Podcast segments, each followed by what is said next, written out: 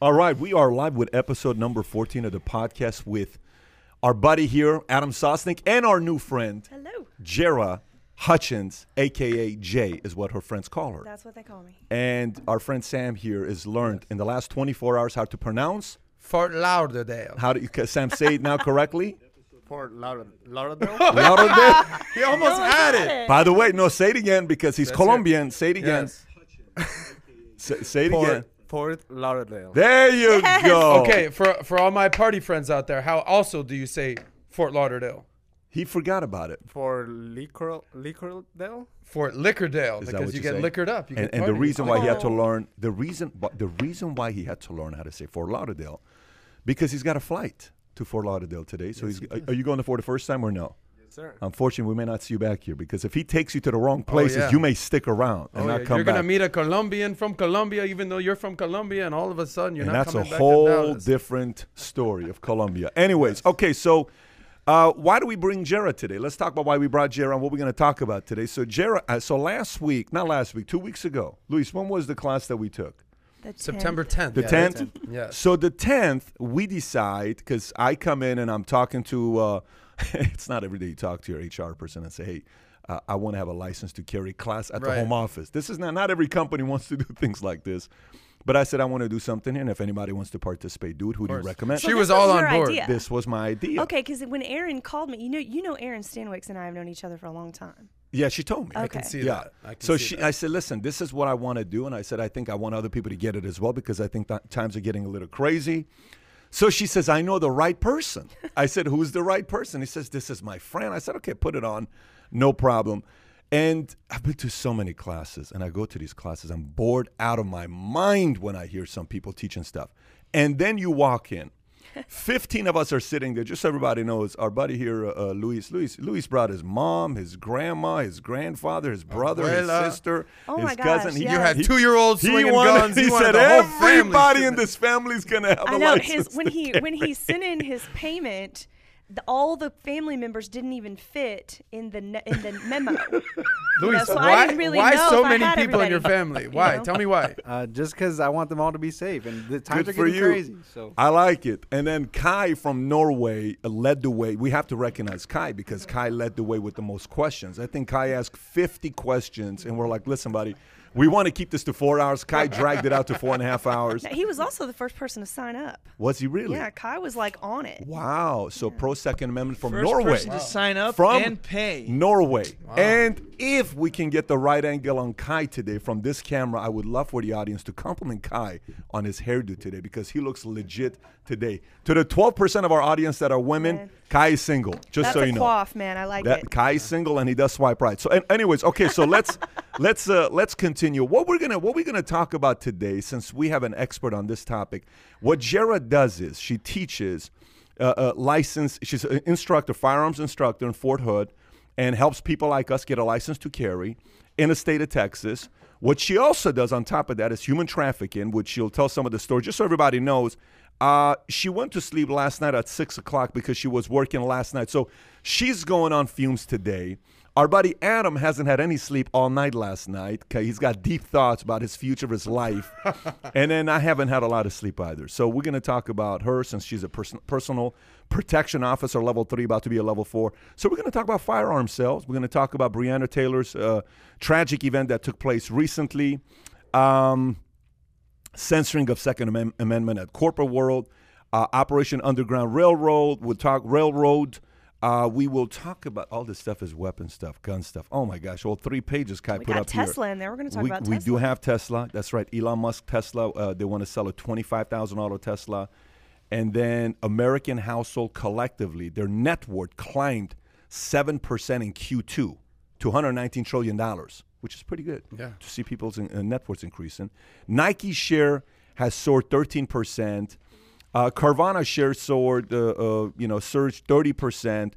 Barr announced 100 million dollars more to combat human trafficking, and then uh, Cindy McCain apparently is not a fan of uh, uh, uh, Trump, and she will be voting for Joe Biden, a Democrat. She has the last time she voted Democrat, she was 18 years old. So a long time ago, the last time she voted Democrat, and she said she's going to be voting for Biden over Trump, which we'll talk about that as well.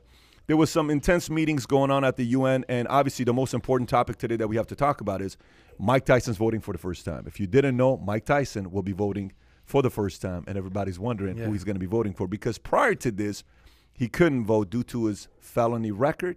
Now he can finally vote, and we can kind of talk about who Mike Tyson's going to vote for. But I think it's appropriate for us to take a quick moment here. And, and Jera, why don't you take a quick moment and share with the rest of us why, why uh, uh, you know, one thing I liked the most when you opened up the class, you talked about the importance of having a license to carry. And you shared this story about your experience, what happened in Orlando, that I think if anybody's listening to this, whether you're married, whether it's for you, if you have a sister, if you got a daughter, if you got a mother, if you got anybody, has to hear the story that Jera shared with the rest of us. Jera, tell us what happened with you, why you decided to get a license to carry. Well, I was uh, in a I was in Orlando uh, years and years ago, and uh, coming back from a vacation there, and one of the uh, guys that was handling uh, the baggage uh, took a picture of my luggage tag with his cell phone, and In Orlando. in Orlando. So you're checking in your bag. He takes a picture because your dri- your license is on it. Yeah. I mean your your what do you call it? Your address is on it. mm-hmm. Okay. address, name. I mean, what do you put on there? You know, you're you want if you lose your bag, you want you want to be able to find it. You know, you want you know. So all you're gonna just blindly put you know all of that It's information on there, right? You, you naturally put it, assuming you can, uh, you know, trust the airlines. and you think about you know who you know you think about who who's working in baggage. Uh, I'm not saying bad people work in baggage. I'm just saying Yeah. like you're thinking about like just random strangers are they got all your info, right? They they got your address, they got Mm-hmm. your email address, they got your phone number, your name. I mean, I'm not hard to find anyway. I got a weird name, but um, yeah. So uh, the you know the guy started reaching out to me and you know kind of telling me that we were sort of destined to be together. Hold on, what? The guy, he was a baggage handler He was at the airport hmm and just started. He was actually the guy that Texting checked you? in the bags. He wasn't Okay. necessarily the baggage handler. He f- saw me. He had a conversation with me So wait, let while me get he this was straight. checking in my bag. So the Okay. person we go to to give our bags to and get our flight, uh, uh, what do you call it? The the uh, uh, Your boarding pass, Your pass. boarding pass. That's the person you're talking about. That's a trip right there. And he starts texting you, emailing you, Yeah. what? Calling you, yeah. what? Freaking MySpace to me. I like, Mys- I like back in the day. My, that's a What long year is time this? ago. You Yeah, yeah. know, Oh, like- four? that's a long time ago. And uh, Jera, what year? Uh, it was Paint the picture for us. Uh, I was 23. 2003. Gotcha. I was 20. No, I was 23. So it would have Oh. Been. Don't date yourself. God, I Richard. know, You're I'm six- 30 You're ago. 21 I'm years 38. old. I'm 38 now. I've never seen a woman you just know, announce her age like this. She, I Oh, mean, she looks said great. it on stage. Yeah. She was so It comfortable was. I think it. it was 2004. 2005. This is the height of Yeah. MySpace. Okay. Yeah. Facebook isn't a thing yet. Yeah, not quite. Jera's traveling, doing her thing. Yeah. And some guy thinks he's destined to be with you. Yeah. Continue, Yeah. please. And uh, so it's yeah, so it's interesting the kind the kind of people that handle our personal information. And another, you know, before I get to it, another interesting thing to note is, you know, a lot of airlines, you know, if you check your gun on your baggage, you know, you can do that. You can do it in your Mm-hmm. checked baggage. We learned that in class. And uh, you know, they they used to want you to have a TSA lock on there, right? So that they could look into your, you know, look in your stuff, make sure you have it packed right, right? Well, then TSA started stealing people's guns. So now they, you know, a lot of airlines want you to have you got to you got to declare it, they got to look at it, right? And then they want you to lock it up and have the key. Right? So the people that we're supposed to trust, you know, this this organization that was, you know, uh, brought out of 9/11, right? Now that you're stealing people's guns. So it's like who do you trust? November 01 when they came out, by the way, TSA. Yeah. Only if you think about it, TSA's only been around for 19 years. Yeah. You some people think TSA's been around for a long time. It used to be a private uh, uh, uh, organization that would do the security work. Now it's TSA 19 years only. Yeah. You're saying November of 2001. November of Two months right after Right, 9 two 11. months. November Boom, they implemented it. is when Bush came out with the TSA. Got it. crazy. So anyway, yeah, he so he was reaching out and um it was, you know, it wasn't welcome and I was living on my own and uh, he showed up to the house. Get Middle of the outta night. Here. Not middle of the night, but you know, at night. At you know, night. probably eight, nine o'clock, And then what happened? you know. Uh, he was greeted with the business end of a shotgun. It was great, but not by you or by your boyfriend at the time. No, I was home alone. So By by your shotgun. Mhm. What was his reaction? Uh, fear. I as, can only sh- as it should be. Yeah. I can only imagine. And um, it was uh, you know and after after that here i started to think to myself now another another thing too um, you know and but you know, i don't know if this is tmi but um, this was kind of the second you know really crappy thing to you know happen to me Out, so i was raped as a teenager. And i didn't want so that you know after that i started to think to myself you know I can't, the people that I'm supposed to be able to trust to keep me safe, right? Uh, you know, my parents, the police, the government, you know, and I'm not poo pooing on any of those people. I'm just saying that the people that we sort of naturally look to to keep us safe can't do it. It's, it's, it's impossible. And it's not necessarily that they don't want to, it's that they cannot. It's, it's physics does not allow for it okay and so we we have to you know it was kind of at that point where i said i've got to kind of maybe be an, a better ambassador for my safety right and a better first responder to myself and so i started to you know and i grew up around guns i grew up in a, a family that was about guns uh, but I didn't really have a lot of handgun experience. Um, I was a hunter, you know, growing up, so I always kind of had the shotgun. Well, I can't strap a shotgun in my back and you know go where you know go Yeah. get my nails done and go to the movies and all that crap, you know. So I gotta figure out, you know, what do I need to do about this? And so I started kind of looking into uh, what it would take for me to get a handgun license in Texas and you know that particular education because I certainly didn't want to shoot my foot off. Uh, but I, you know, so I needed to get, I needed to get educated, and so I did that, and it was a very painful, brutal experience because I was being taught, uh, you know, no offense, but I was being taught by men who didn't want to teach me.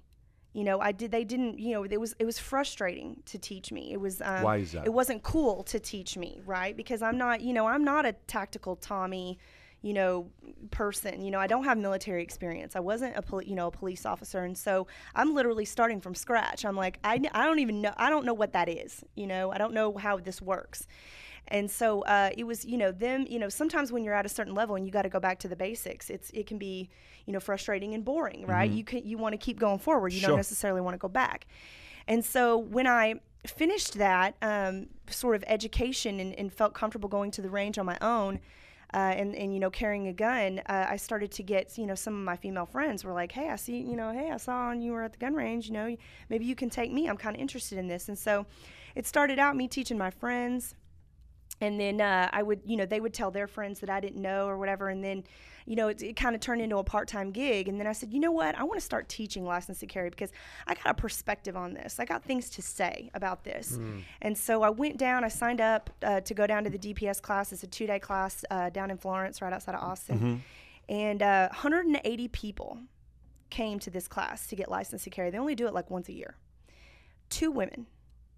Wow. It was me and a, a gal that had just, Courtney, that had just uh, retired from the Navy. Now, do you notice a trend with women who want to get a license to carry, or no? Is there a is is there a trend with a tragic event that took place where they said no one's ever going to do this to me again? Yeah, it's it, there's a lot of that. Okay. There's a lot of that, and um, so you know that when you take this class, the the guys that teach it are uh, it was actually a phenomenal class. I thought it was going to be very boring, and kind of like you, right?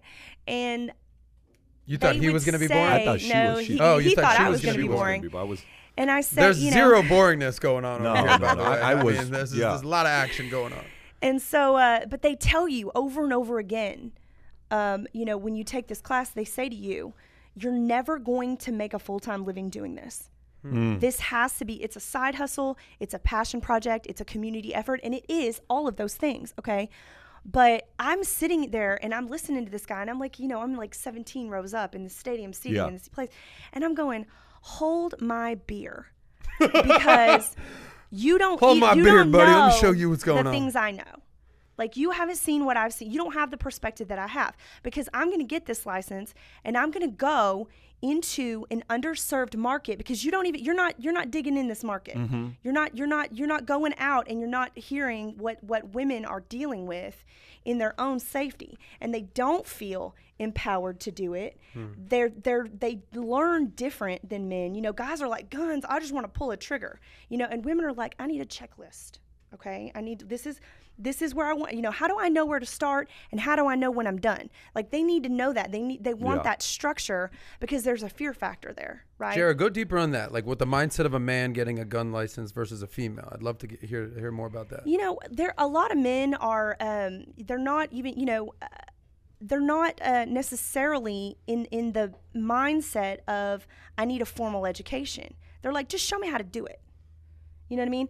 And women want to know like what what's the statistics of the of me, you know, ever having to do this? Or you know or and or with a lot of women it's the question has never been posed.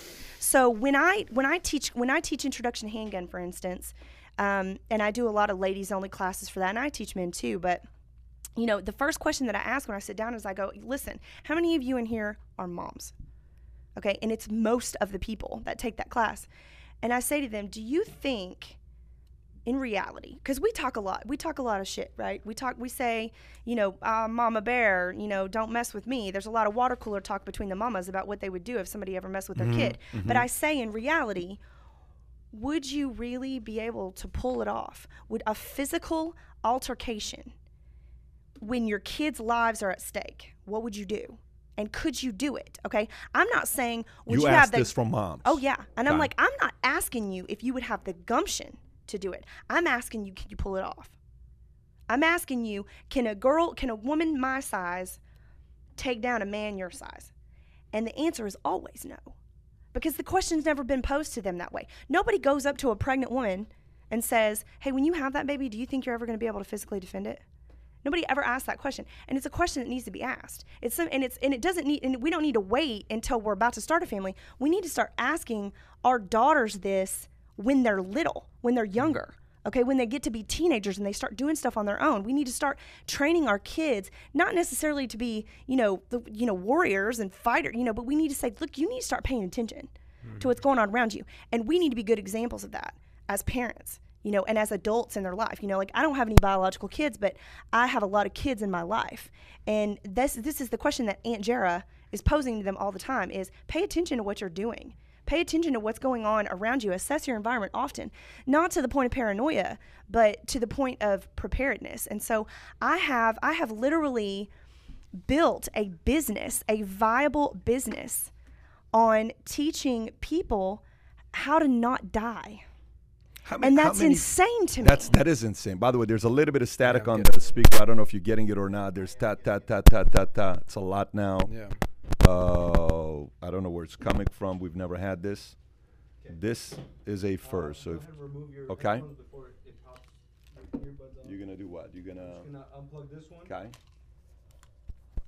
Going with another one. Is it mine? Are you- Go ahead, put it back. Okay, let's see. Can you hear? Still a lot of static. It's Guys, can one- you hear one- us okay? Somebody's Everyone that in the happens. audience? Okay, so it's not this. It's Adams. Adam's microphone. What about it? Uh, Adam, why are you screwing around, Adam? Seriously. I'm not stepping on it. Okay, I'm not hearing anything now. Put the thing on. Okay, we're back. Mario, are you hearing stuff or no? I, I think I think uh, I think that's China. To be honest with you. They're hearing us. They're hearing what we're talking about. Jera's bringing too much fire to the She to the show that but- the, but- the audio system can't handle it. We are, we are. So if you if you can hear us better now, we'll get back to it. If you can't hear it, just say yes. We're good to go.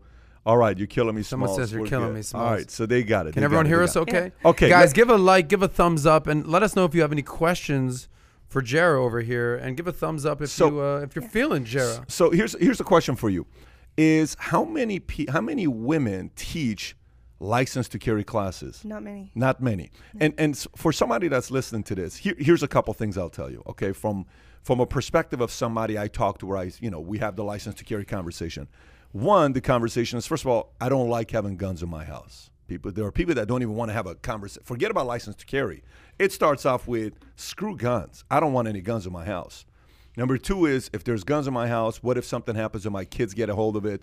And God forbid, you know, you hear about all these accidents that happen with kids and guns, right? And then it's license to carry, right? Wh- wh- Why do I need to have a license to carry? What's the benefit of me having a license to carry? Like, who's going to come and do anything to me, right? So, you know, especially with all the stuff that's going on right now with uh, Black Lives Matter, with you know defunding the police, with Breonna Taylor, which we're going to get into here in a minute, Riots. y- y- riots, protesting, election, all of this stuff that's going on. Wh- Why do you think it's important for somebody to have a gun and let alone have a license to carry? because physics dictates that the only people that are going to be able to purposefully respond to a situation of duress are the people that are already there. I mean, that's it, and that's that's science. It's uh, indisputable It's very Right. important what you just said. Can can you say that one more time? What you just said? because physics dictates that the only people that are going to be able to purposefully respond to a situation of duress are the people that are already there.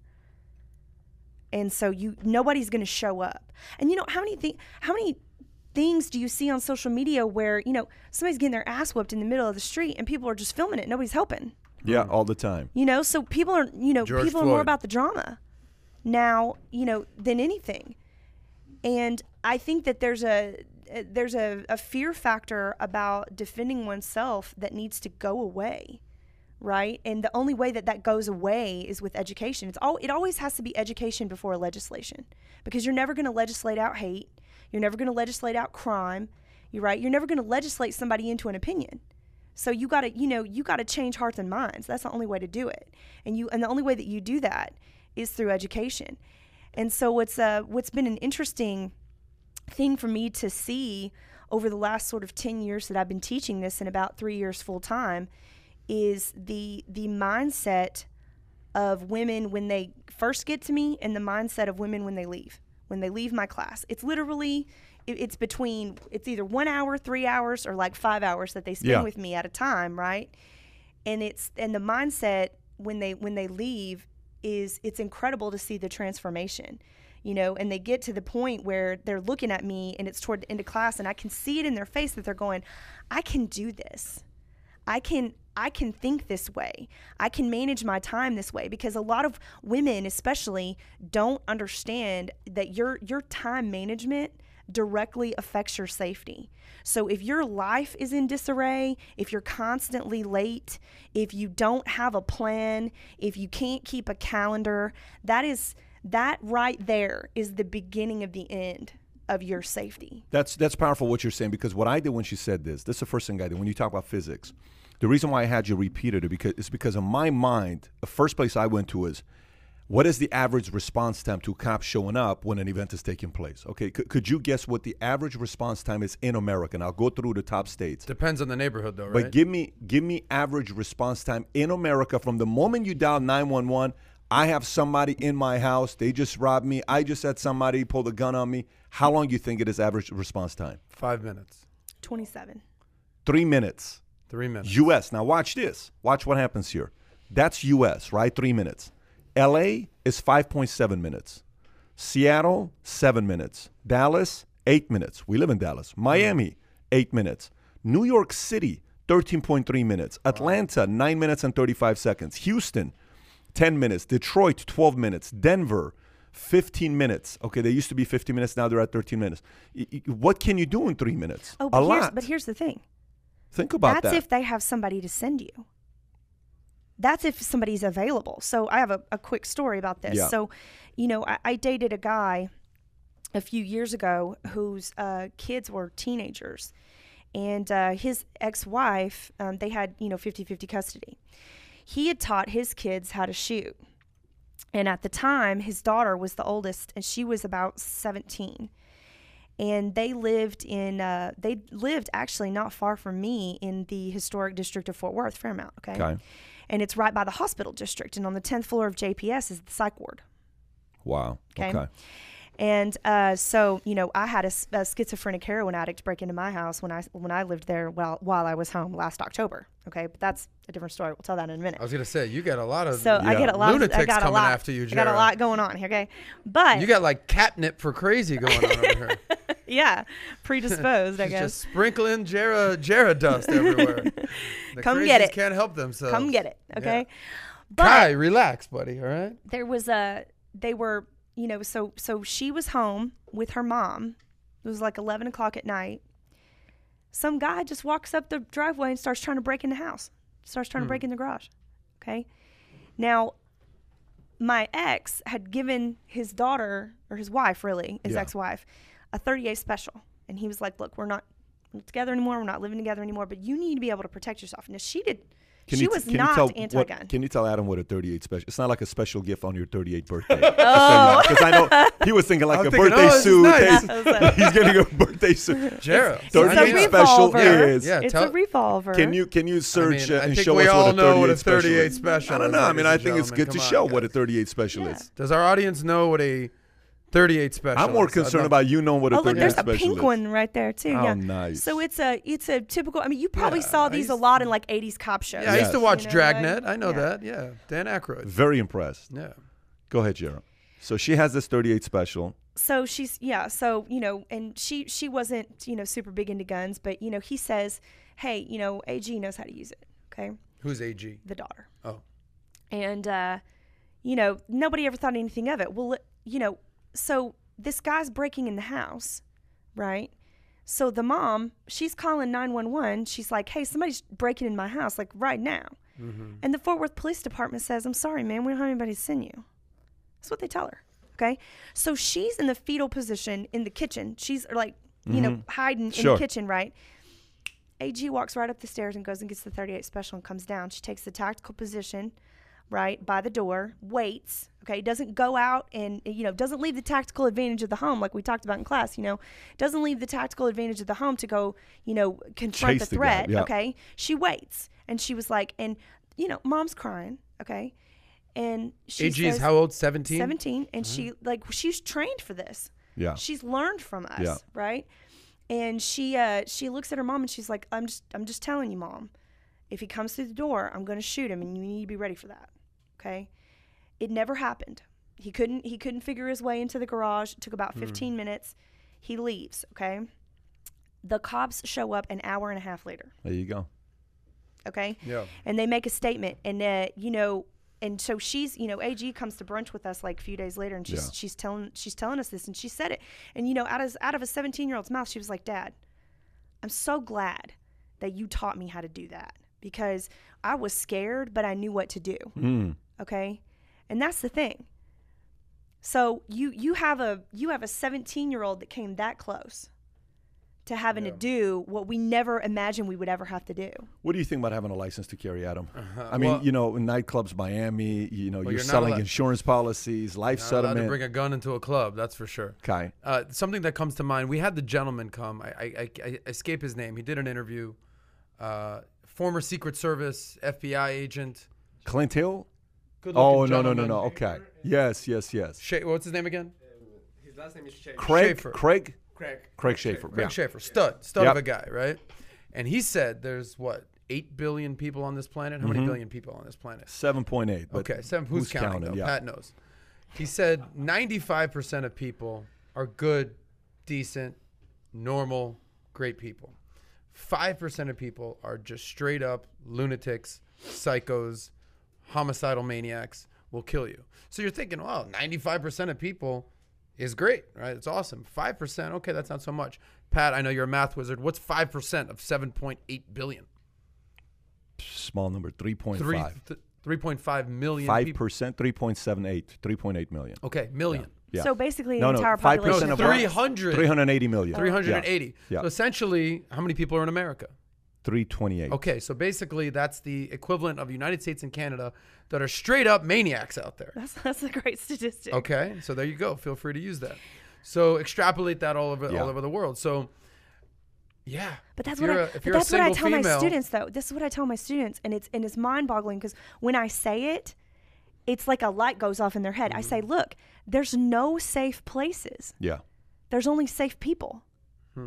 And one person can come and change the dynamic of an environment immediately.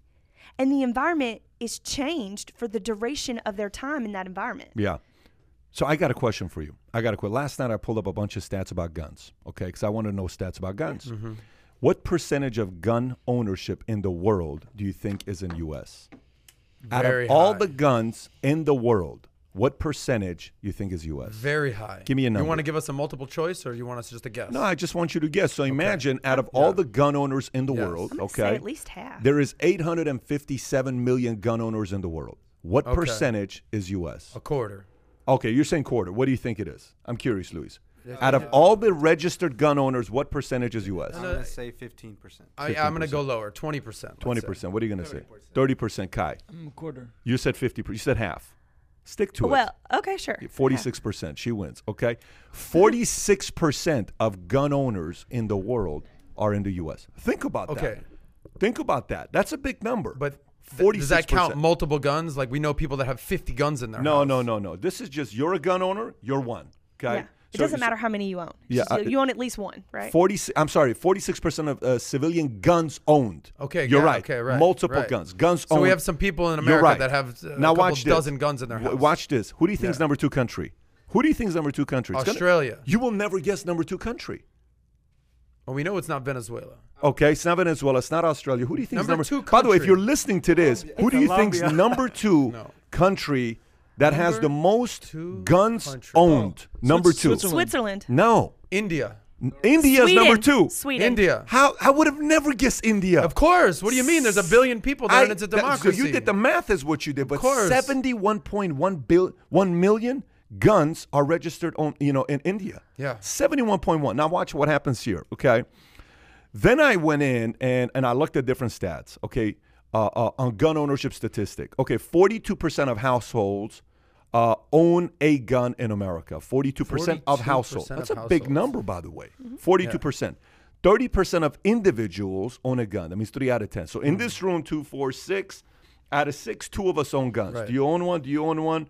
Do you own one? Do Luis's own whole one? family has guns. No, no, but he doesn't, about? though. Yeah, he yeah, doesn't. Two of us do. That makes about sense. I have Okay. enough for all of you. Yeah, I there's say, plenty in that safe as Someone well. if comes into something were here to, happen to, here. to valuetainment. So, Jera's got us. 47% of male men own a gun, only 13% women, 47% to 13% When Think about it. Who actually needs it?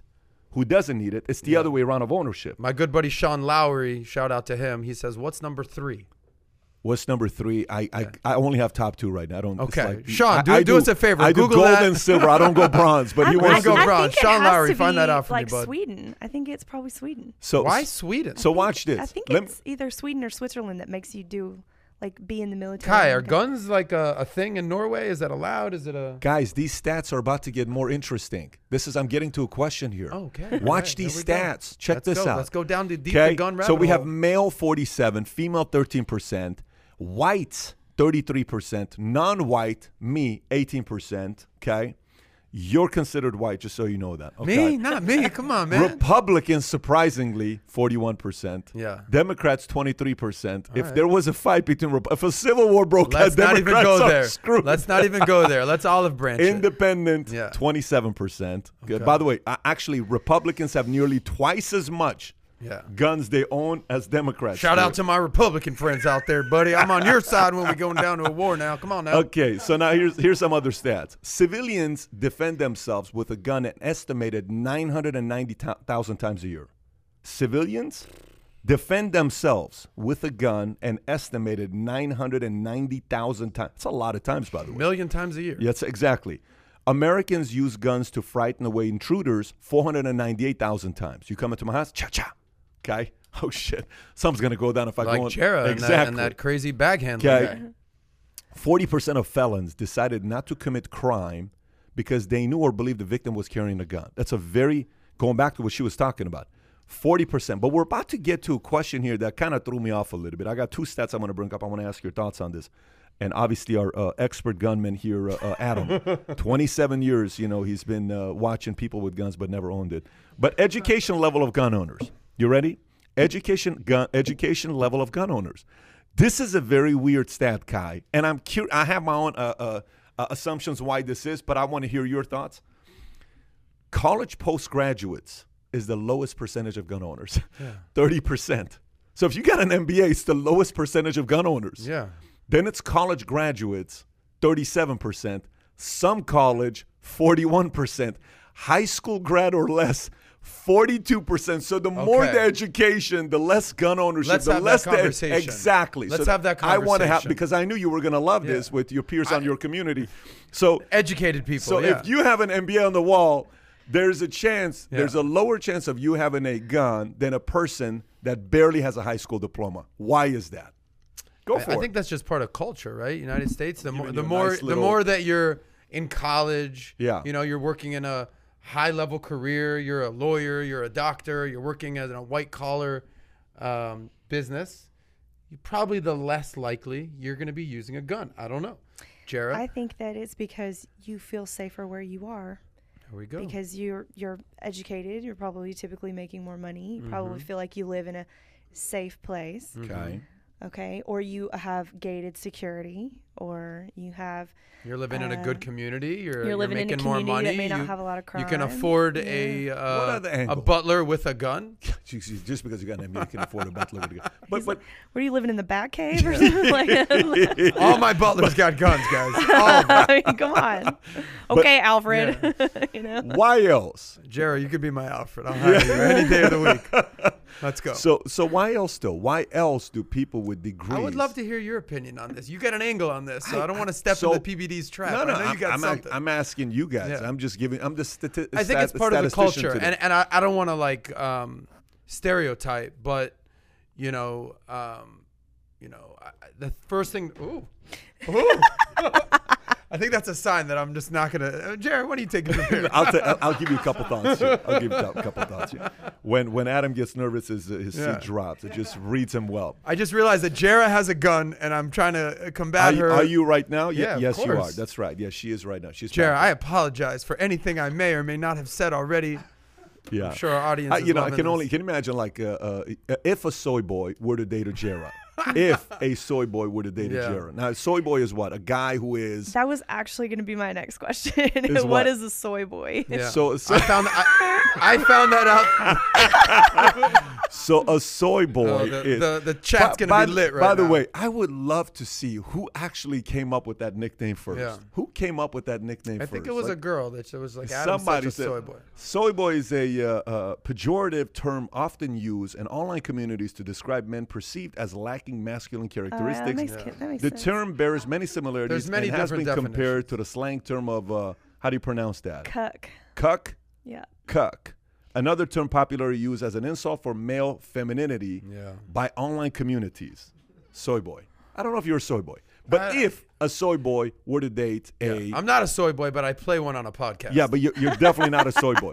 If one of the stats said a soy boy is a, is a guy who marries his first girlfriend, that's Yeah, definitely not going to be you because you've been uh, on there 200 one, and you're still not married. So, Yeah, we'll so figure it out one of if, these days. If a soy boy were to date a Jera yeah, and they're at a bar yeah.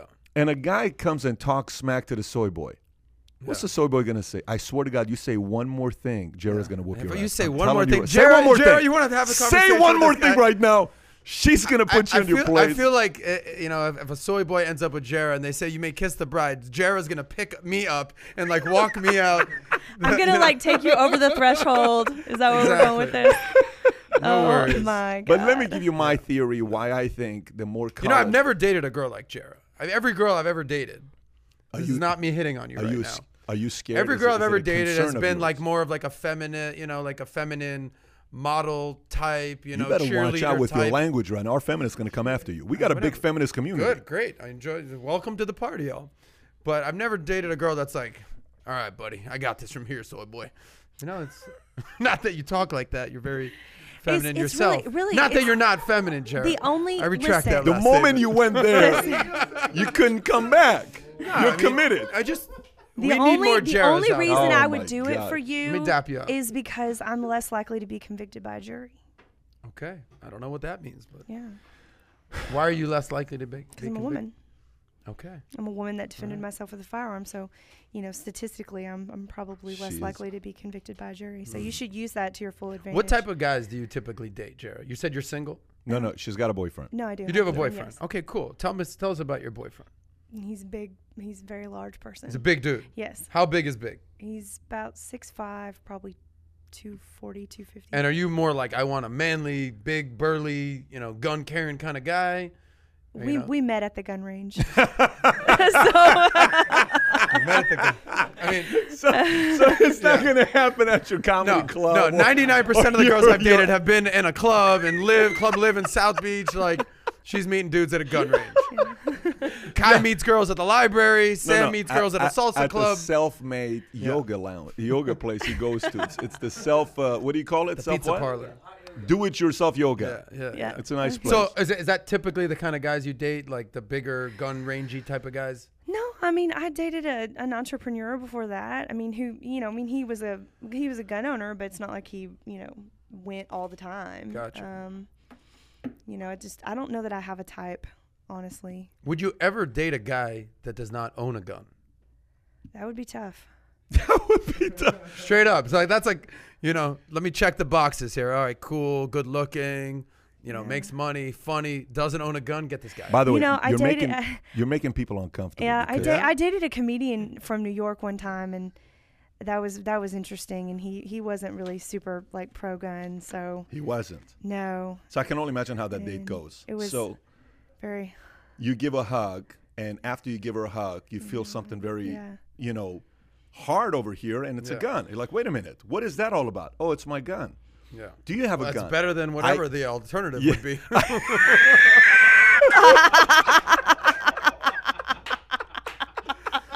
Please tell me that's a gun. Well, me. that, that's happened before as well. But Yeah. but anyways, Finkel okay. so so let me let me, let me let me go back to the theory. Let me go back to the theory here on why the percentages. The, uh, yeah, sorry.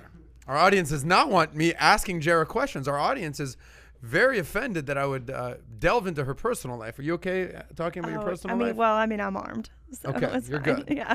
Our- I, you know what? For our audience, I love and- you guys. Stop being so said, Soy sensitive. boy's getting knocked out. Listen, We're it- good, guys. Take a lesson from me. You take punches, you keep coming back. Okay. Use that in your so, own life. So so so let's let's go back to this. My theory on these stats. Okay, so more the the more the education, Mm-hmm. yeah, let's get back to that. the less the gun ownership. I think absolutely I agree. The fact that the more income you make, the more money you make, you're going to live in a better community. So obviously you're not going to have a need for guns. Mm-hmm. Okay, that totally makes sense to me. But what also makes sense to me is how long does it take to does it take to get an MBA?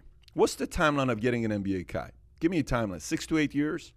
Is that about a good timeline? You mean when you start college? From the day you're 18 years old, you go to college to get in your MBA. How long is that? yeah, six to eight Yeah, years. so Six Right? to at eight years. least. Of course. I mean, Okay. unless- yeah. Is it fair to say that the people who are instructors in school, that we call them professors, that Yes. they probably don't like guns? 100%. Yes, and I knew more where you were liberal. going with They that. tend to be more liberal. Well, n- uh, one out of ten professors in school are conservative. Nine out of ten are liberal. This is a statistic you can see from Washington Post. Mm-hmm. This isn't something new. So I don't know how many times a professor is going to say, "I drove to school today and I had a gun on me and I left it in the car," or it's it's just not going to happen. So the people that are also most people the, the people they're spending most time with they're not you know pro second amendment they're not saying hey let me go buy you should buy a gun to protect yourself so i think it's also having to do with who you're around a lot to have a lot of influence on you not owning a gun. I think there's a part of it that's also being influenced by the system that they have. Because for it to be 41% 42% to 31% high school degree you barely graduate high school 41 42% own a gun Mm-hmm. mba it's 30 31% there, there, there is influence going is, on there. is there a correlation between um, education and guns, just from a brain capacity? that's the other standpoint? side because also brain you, capacity i'll give you the other side as well the other side as well is the m- m- atheists atheists okay or agnostics or those that don't believe in god the more degrees they get Mm-hmm. m- many of them that end up saying i just don't believe in a god Right. they typically are the ones that are more you know they have had more degrees so th- th- what is that is it because they've been able to figure it out for themselves and they're a little less naive is it because their surroundings? Is it because the universities and colleges don't pray anymore? What is it? So there's a there's a two ways you can look at this with influence. But uh, anyways how about we go to the breonna taylor uh, uh, officer? Yesterday you heard about the riots. You heard about the protesting. There's a part of it you were dealing with last night a little bit having to do with that in uh, in dallas that you were telling me about earlier.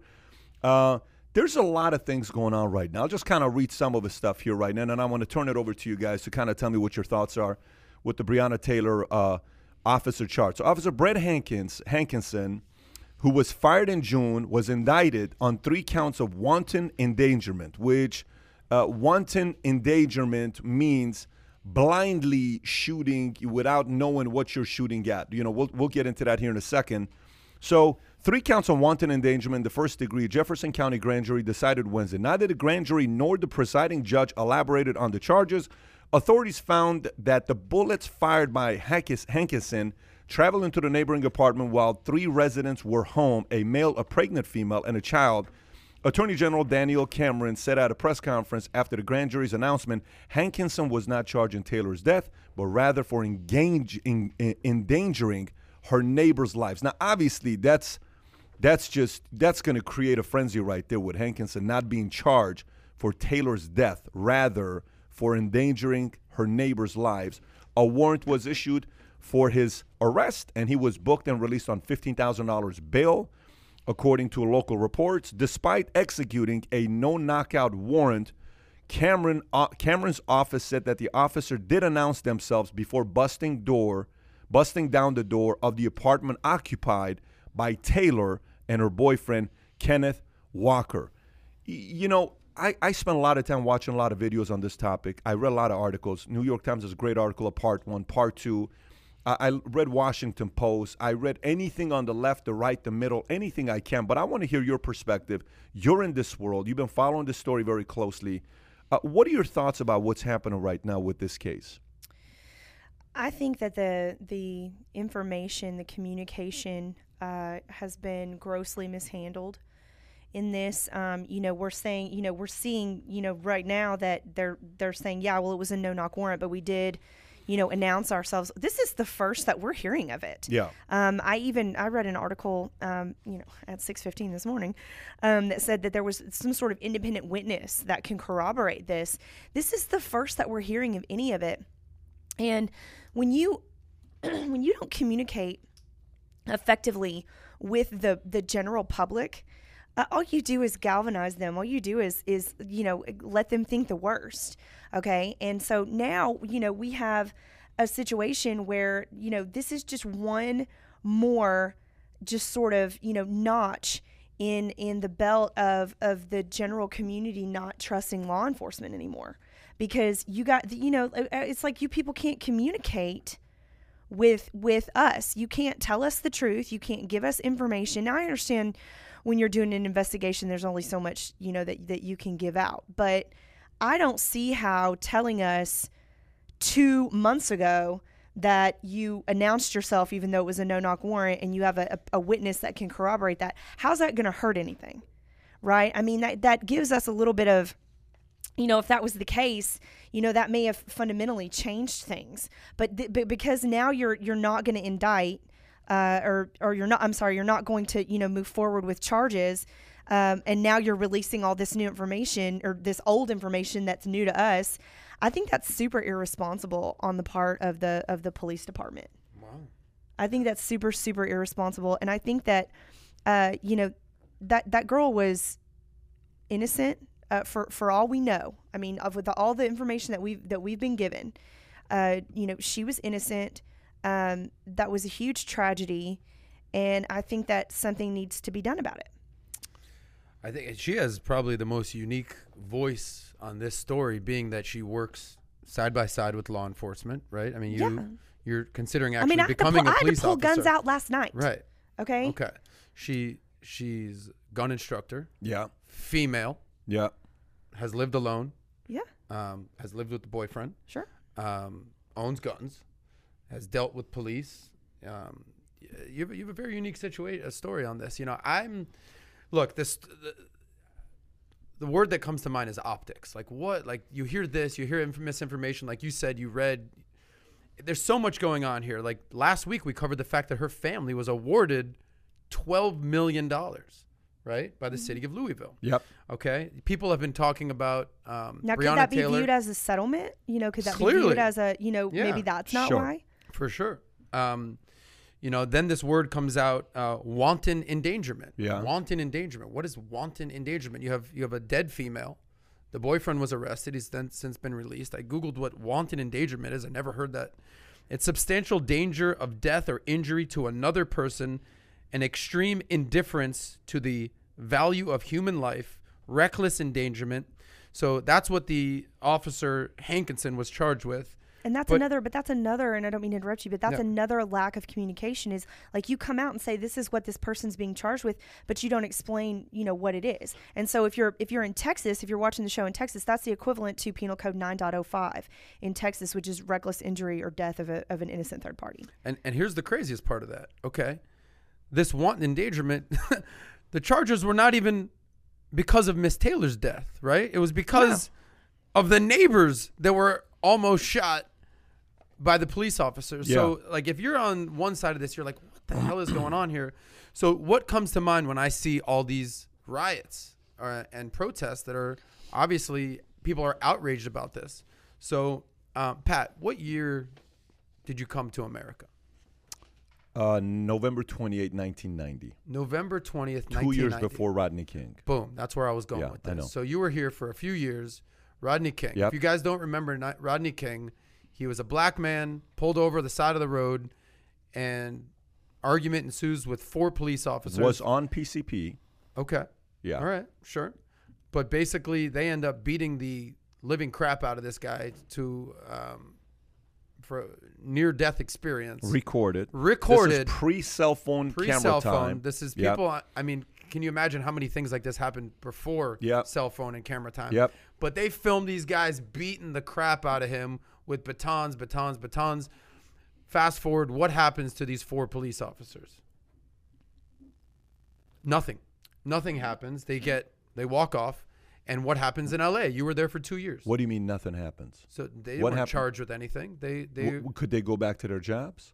I don't. I'm not sure what happened with them. No, that's no, not where. I'm going with this. Okay, okay, Okay, yeah, that's not where yeah, I'm going with okay. this. Point is, they didn't get in deep trouble. Yeah. Okay. I'm sure a couple Sure. of them lost their jobs. Sure. Riots, protesting. That's where I'm going. Okay. Okay. So the city of LA, it, this is when Tupac was running the show in LA. Yep. He famously said, "We'll burn this mother Yep. down." Did he Yep. not? Yeah. And you were just in living in LA for the first time. So I'm thinking and I was on his side at that time. Just so you were on that. Tupac's side at that of time. course, I'm- you were I'm what? Wi- willing to burn LA down? What you I, saying? I, I was I was on the side against anything to do with cops, government, anything. This is a 14 year old, 13 year old Pat Yeah. that's just kind of like clueless about what's going on with life. Pre-Republican Pat. Not Republican, independent. Pre-independent Pat. The difference between me and you is I have voted on both sides. Okay. That's the difference between me and you. Alright. You've only voted on one side. That's not true. For presidential, I've only voted for That's- one that's side. That's the biggest level. but I've So- also voted for Republicans on what in the, the Senate for the, governor. the, the property mayor level, like Oh, with yeah, 60 best uh, units. yeah, of course. My my property manager was a Republican. a I friend voted of for. mine, Is that kind of Mayor what you Francis Suarez, Republican in Oh the my city God. of Miami. Can you Let's- order a box of cookies from the local cookie store for this buddy here? Here's my point. Tell your point. We've been waiting for. You're it. you're famous. oh, we're gonna get Pat a T-shirt that says "What's your point?" That's gonna Well, hundred you got a good one as well, Miami Heat. Shout out to them for winning. Shout out this. to the but go ahead. We Heat. just cracked 2,000 viewers. There. Thank you. Respect, 2,000 respect, people live listening are wondering what is Adam Sosnick's point. Here's my point. The last thing that we want to see in America are cities being burnt down. The last thing we want to see are riots. Okay. Can we all agree upon Yes. that? We can, we can. Okay. So sometimes you have to reverse engineer what you're doing. So if you're the city of Louisville in this case, and we say, all right, guys, we are up to our eyeballs in some bullshit right here. If we know if we come out with this wanton endangerment, no charges against the police, we know what's going to happen not only in Louisville, not only in Kentucky, all over America. So when we make this decision, let's prepare for the worst case scenario. I'm not sure they did that because Uh, number one, let's just back up. Two police officers were shot yesterday. I hope they are doing okay. Like that's Yeah. the last thing that we want in America today. But when you make this type of decision and you charge one officer with wanton endangerment, which is like a slap on the wrist, just expect the worst case scenario. And that's Well, the last thing we want to see here. He he probably should have been charged with wanton endangerment anyway, right? On top of, I think maybe one or two other things. What do you think he should have been charged with, or any of these police officers should have been charged with, in your I, opinion? I think at minimum he should have been charged with involuntary manslaughter. okay. um, because you can't. Now, here's the thing, though. It's it's when we start critiquing the police, we have to remember that you are not the police. You've never been the police. Have you ever what have you ever had to clear an apartment for squatters? Have you had, ever had to serve a no knock warrant or No. a warrant in At general? best, two cats. Have you ever, you know, huh? At best, two cats because he's got cats. Yeah, two cats. Gotcha. Okay. clean Well, cats are, Very intense. listen, cats can flip the switch on you real They quick. can, Okay, yes. so not you my know, cats. let's not They're very well behaved. But continue So- with the police, please, Jared. you know they i you know i have worked side by side with the police i have had to clear uh, you know apartments i've had to you know i've kind of been taken by surprise a couple of times. And i can i can see it from both sides.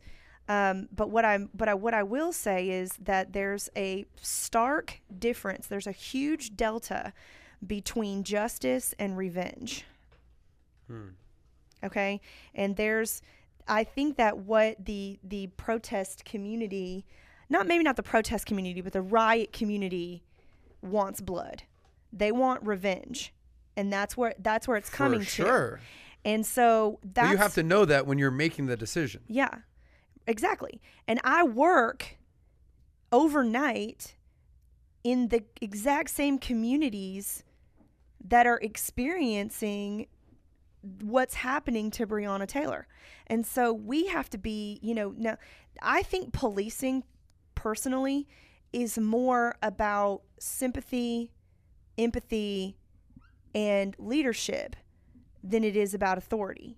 And I think that Totally that's what the with you, policing that's what the policing needs to get back to. Mm-hmm. But you have to understand that absolute power corrupts absolutely.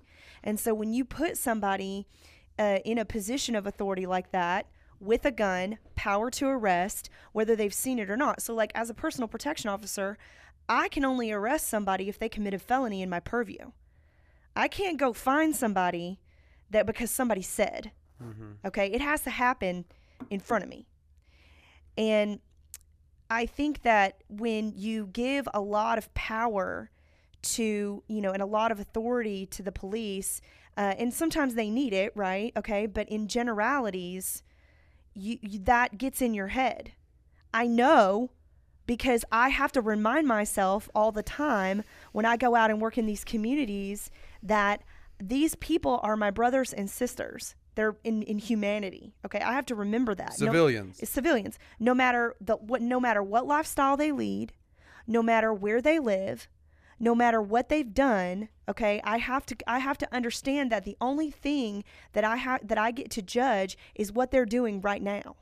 So it's like when people say, well, George Floyd did that. He, you know, he held a gun to a pregnant lady's belly and he was high on this and he did that. Yeah. That's not that's not for you. Okay? Right. Now, do do we do I think he needs to be glorified on a, on the back of an NFL helmet? Hell no. But what he did before doesn't matter at that moment. What matters is that I couldn't agree with you more know, on, that, yeah. on that topic, but I, I will tell you a couple things here. I, I got I got a couple different uh, perspectives on this here. So so one is we got three people involved in this situation, right? We got Breonna Taylor, okay. Then you have Kenneth Walker, who is the boyfriend, boyfriend. she's currently with. Then you have Jamarcus Glover. There's three The people, ex-boyfriend, the ex-boyfriend. The so ex. when you sit there and you think about her choice of picking men, she needs to read the right books on picking the right boyfriend because the history of the boyfriend. So she started off 2020 saying, I have a new job, new career, new this. She was expecting 2020 to be a big year. She blocked her ex boyfriend on Instagram, social, didn't want to deal with it. And in the middle of the night at 12:30 when the cops came in saying we're entering, the current boyfriend thought it was the ex coming in. So he shoots, and as a cop, you know, you got your team, you got to make sure you're protecting. They didn't shoot first; he fired 1st mm-hmm. and then they shot. Now, obviously, they shot Breonna Taylor, which is tragic for that to be taking place. They they're held accountable for that. That's the 12 million dollar lawsuit that's been paid, and the the Hankinson guy, he had issues in the past already. It's not like this was his first term. He couldn't control his temper, and I put that uh, onus on the department not being able to see. When I see a switch of power, like I watch my guys, I run a sales company. I watch which one of my guys becomes power hungry. It's very dangerous when that happens because in a sales organization, what do you do? You're the greatest. You're so amazing. Phenomenal talk. You're so special. I'm so proud of you. It's so much of building people up that unfortunately some people have no clue how to take that. Some people take it and they start thinking they're what? They're. I'm the man. I can do whatever. Yeah, and there's so no there's no humility. There's no anymore. humility. Humility goes away. You can't tell me what to do. Do you realize who I am? Pa, pa, pa, pa, pa. So cops go in intention. uh, Original intention is what? I want to serve. I want to make a difference. Right. And sometimes when all of a sudden you go to a club, I got a gun. You kind of start seeing people looking at you differently. You kind of go a little bit like this, a little bit like. And if there is a any sense of character issue on the inside with insecurities, you got a problem with that cop. So I think the testing needs to change. People need to have the one thing we constantly are trying to get better at is hiring better. Every time I fire somebody after I hire them in four, four to eight weeks and it doesn't work out, I always take full responsibility. Always say, because I'm like, why didn't you hire better?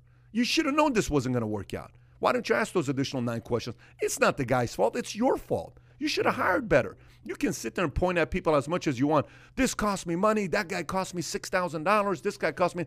You should have never hired a guy in the first place. You take the ownership I of- have to take the- take the ownership because I'm the one to blame to not have asked the right questions because maybe this wasn't a cultural fit.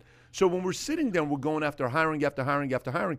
So number one, I think the department needs to get a better predictive analytics questions they ask to hire people that has to Oh, do with PIs are important. yeah, to, that has to do with ego and insecurities. It's very, very difficult to give somebody who's very insecure a lot of power.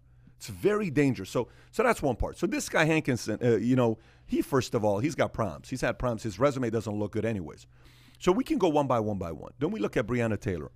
If Breonna Taylor's my daughter, 26 year old, okay, you got Breonna Taylor, EMT. She's trying to be a nurse.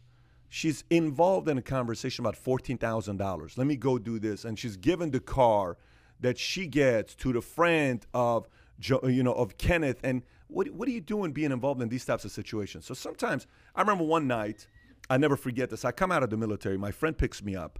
And this is a friend that I was good friends with, regular guy very good guy. It was you know guy that I hung out with all the time, and he picks me up in his car, and we go out to Hollywood. We have a great time. He says, "Let me tell you who I am now." I said, "Who are you now?" He opens the trunk.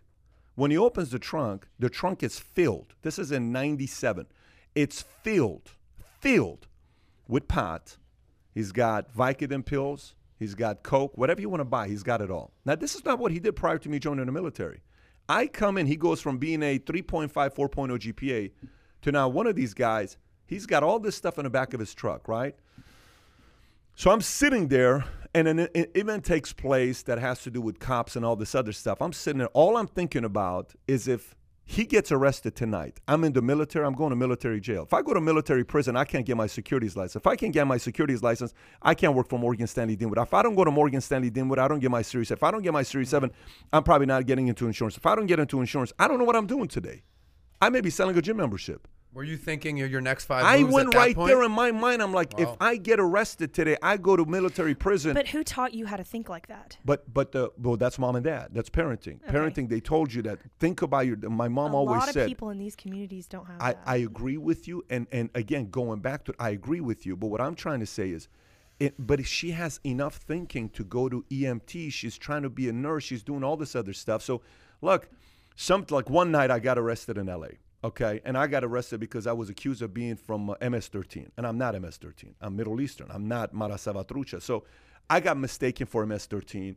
And they came, they arrested me. I got it's me and my two buddies, and one of my friends has a big scar going here that he fell from a park and he broke his. And they're, you know, I'm like, dude, the guy's not. And we're teasing, and we're like, he's a gangster, but I'm not a gangster. He's like all freaking out because dad owned the pizza shop. So but you were arrested. I got arrested. Helicopters, all this stuff. I'm on my What? Chevy S10 low profile, you know, gold, 145 spokes. It's real nice What age? system. I'm I, ju- I barely turned 16. I Wow. because I'm I'm my birthday's a month off from when I was born to when we came to the states. Yeah. One month off. Anyways, we got arrested. So I'm like, what are we doing getting arrested today? And I'm like, y- you know, the situation here is okay, you bought a car from a guy that was an MS 13 guy. You knew this guy was a leader. You didn't get your car registered quickly. You kind of drove with his registration. Okay, I mean, this makes sense why this is taking place. They understood, they let me go, it was good to go. What's the moral of the story? Look, you're gonna be guilty by association if you hang out with the wrong crowd. So the messaging goes to a few different people because I sit there and every event that takes place, I want to take things away. We made some comments about the Louisville deal the other day, $12 million, and we kind of skimmed through it quickly. And I got a long message from somebody that I respect and said, I think you need to go a little bit deeper on this topic because I think you guys kind of went through this topic like as if it was a business topic. I said, fair enough. I'll respect what you're saying because I respect who this individual is. So, number one, association. What can our kids take away from this? If your kids are listening to this right now, 20 years from now, what do you want them to take away from this? Buddy, choose who you're hanging around with. Every time I got in trouble, it was bad association. Every Yeah. time I was in, not just in a bad crowd doing something stupid. We know when we're around a bad crowd. And the onus is on us. We can't say mom, dad. We can like you said something earlier that was so powerful. When you were a teenager, a tragic event happened to you. Your mom and dad couldn't have protected you that day. You said there's only one person that could have protected you. It's you. And I, I didn't think about it that way. And no wonder you want to have a license to carry because if somebody happens and the cops doesn't show up for three minutes, you have a way to protect yourself. The moment you become 18 years old, you have to make the decisions. And mm-hmm. some of the decisions you're going to make are going to be good or bad. Now, let me go to the other part. The other part with this situation that you look at is influencers, Hollywood, and celebrities. Okay, let me kind of take this. The day Jussie Smollett came out and he told his story, do you remember how everybody reacted that day? That Jussie, second. everyone was feeling Jussie Smollett. They were like, I totally The believed him. Even Trump. The, even Trump. The day he came out, everybody defended who? How could this happen? No way. Jussie Smollett. This is why Everyone. racism, Yeah. protests, America's a racist nation. The moment Yeah. he got caught, did those same celebrities retract their statements? None of them. Right. Very little. The only person that stayed quiet was who? Chappelle. Chappelle. Because this just doesn't sound right. You mean two Africans in the middle of the night are going to come You're and they're going to do this? me to me? that two Yeah. African guys in MAGA hats He's in a Chicago. smart dude. He, so, That's but, Chappelle. He's a brilliant dude. So, so you go to this and you say, where is this to playing with Hollywood and athletes and celebrities? Do you really want to unite America? Do you really? Do you really want to unite? I- Is it is it the smarter thing to tell players and Hollywood people to say, folks, I cannot believe what happened to Brianna, but we have to wait and get the information. Why do you jump to conclusion? so when you jump to conclusion, what do you do? It's kind of like this It's like assuming. you you you you your girl let's just say your your girl uh is you know somebody sent something about your girl and you come to me pal let me tell you what's going on blah, blah, blah, blah, blah. i'm like bro how do you know uh, I, i'm just telling you and you have no proof nothing nowhere like it's not like you have pictures or anything or anything You have- no proof so imagine i'm not next dude i told you she's a freaking bitch you know i told you you know blah, blah, blah. this is why so when a guy is married one of his divorced friends or single friends a lot of single friends want to make you be single because you want to go party together. Married people want to get people to be married, right? Okay. So somebody go, oh my gosh, you shouldn't do this. You should leave. You should have gone. No, rather the answer should be what? Bro, I don't know. I haven't Yeah. heard her say what's what's so there is an element of that taking place here where we jump to conclusion very quickly. Then I'll give you the last one here and then I'll turn it over to you guys to see what you think. And we can change topics because we've been going on guns for a while and probably some of the people are gunned out and we can go talk about business next. Here's the last one. You know who gets a lot of credit and who I believe is going to make this uh, the world a better place when it comes down to crime? Steve Jobs. Steve Jobs. Absolutely, Steve Jobs. You know why Steve Jobs? Can I answer that? Yes, Cameras. cameras. Cameras. Respect to Steve. Jobs because citizen Tim Apple. journalism, you know, somebody that now is can go around recording Yeah. videos. Now we can see eight minutes and forty six seconds. You had your knee on George Floyd. What are you mm-hmm. doing? You, now we can see. Well, no, well, no, as no. long as it's not edited to what they want you to see. as if it's live, it's not edited. You If it's live, it's not Yeah. edited, right? But So also cameras that the cops wear. I I love I love Yeah, we wear those. accountability. I love all of that stuff. But at the same time, you know, when when military folks came back from Vietnam and and they were at hotels, people were spitting on them and all the stuff they were doing to military folks. You have no idea what these guys went through. Yeah. You think these guys woke up in the morning saying, "I want to go to war"? No, these guys just serving their military, trying to bring freedom to you. But everybody jumped to conclusion because military, you know, the media would say these military guys are warmongers, all this other stuff.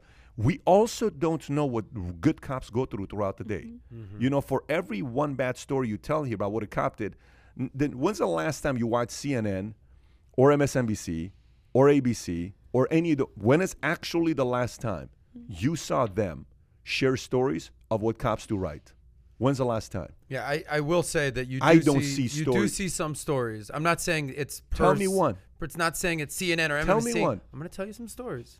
On do- CNN and NBC. okay, That's specifically see- who I'm asking for You though. see, you do see stories of during the protest. This was when after George Floyd. There, I'll give you a story in Fort Lauderdale. There was an argument over a cop. He pushed some guy. On what have you. social.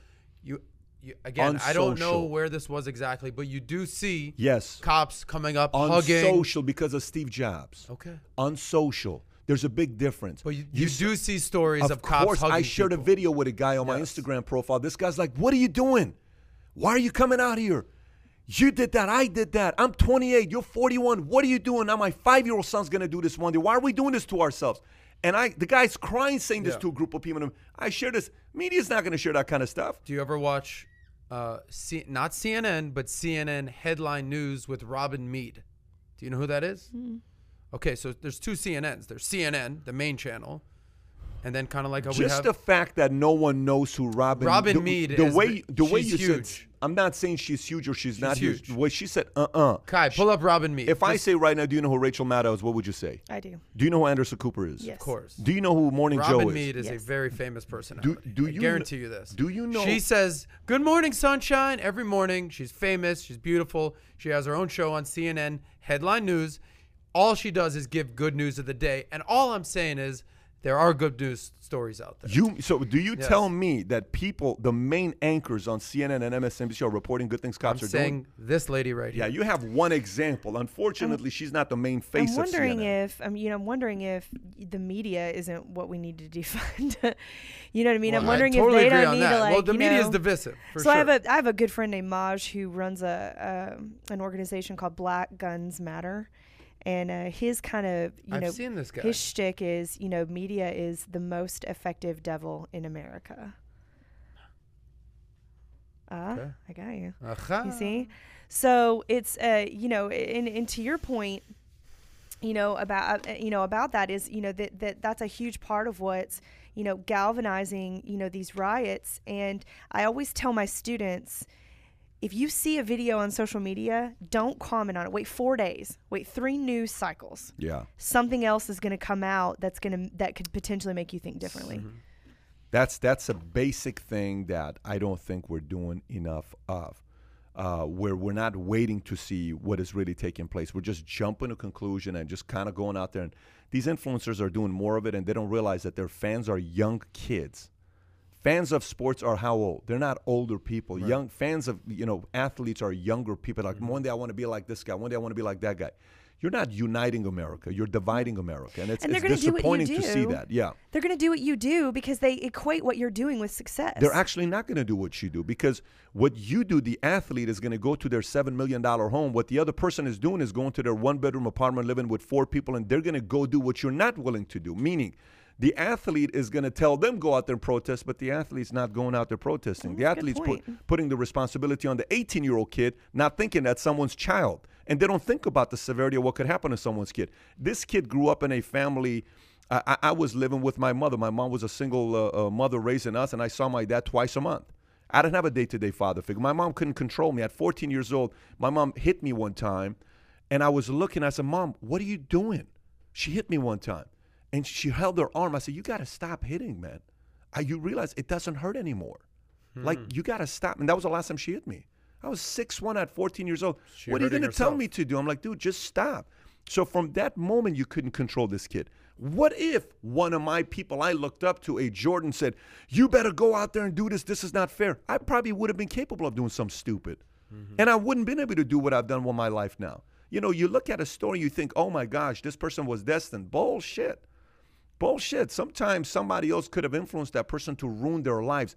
These athletes and Hollywood celebrities.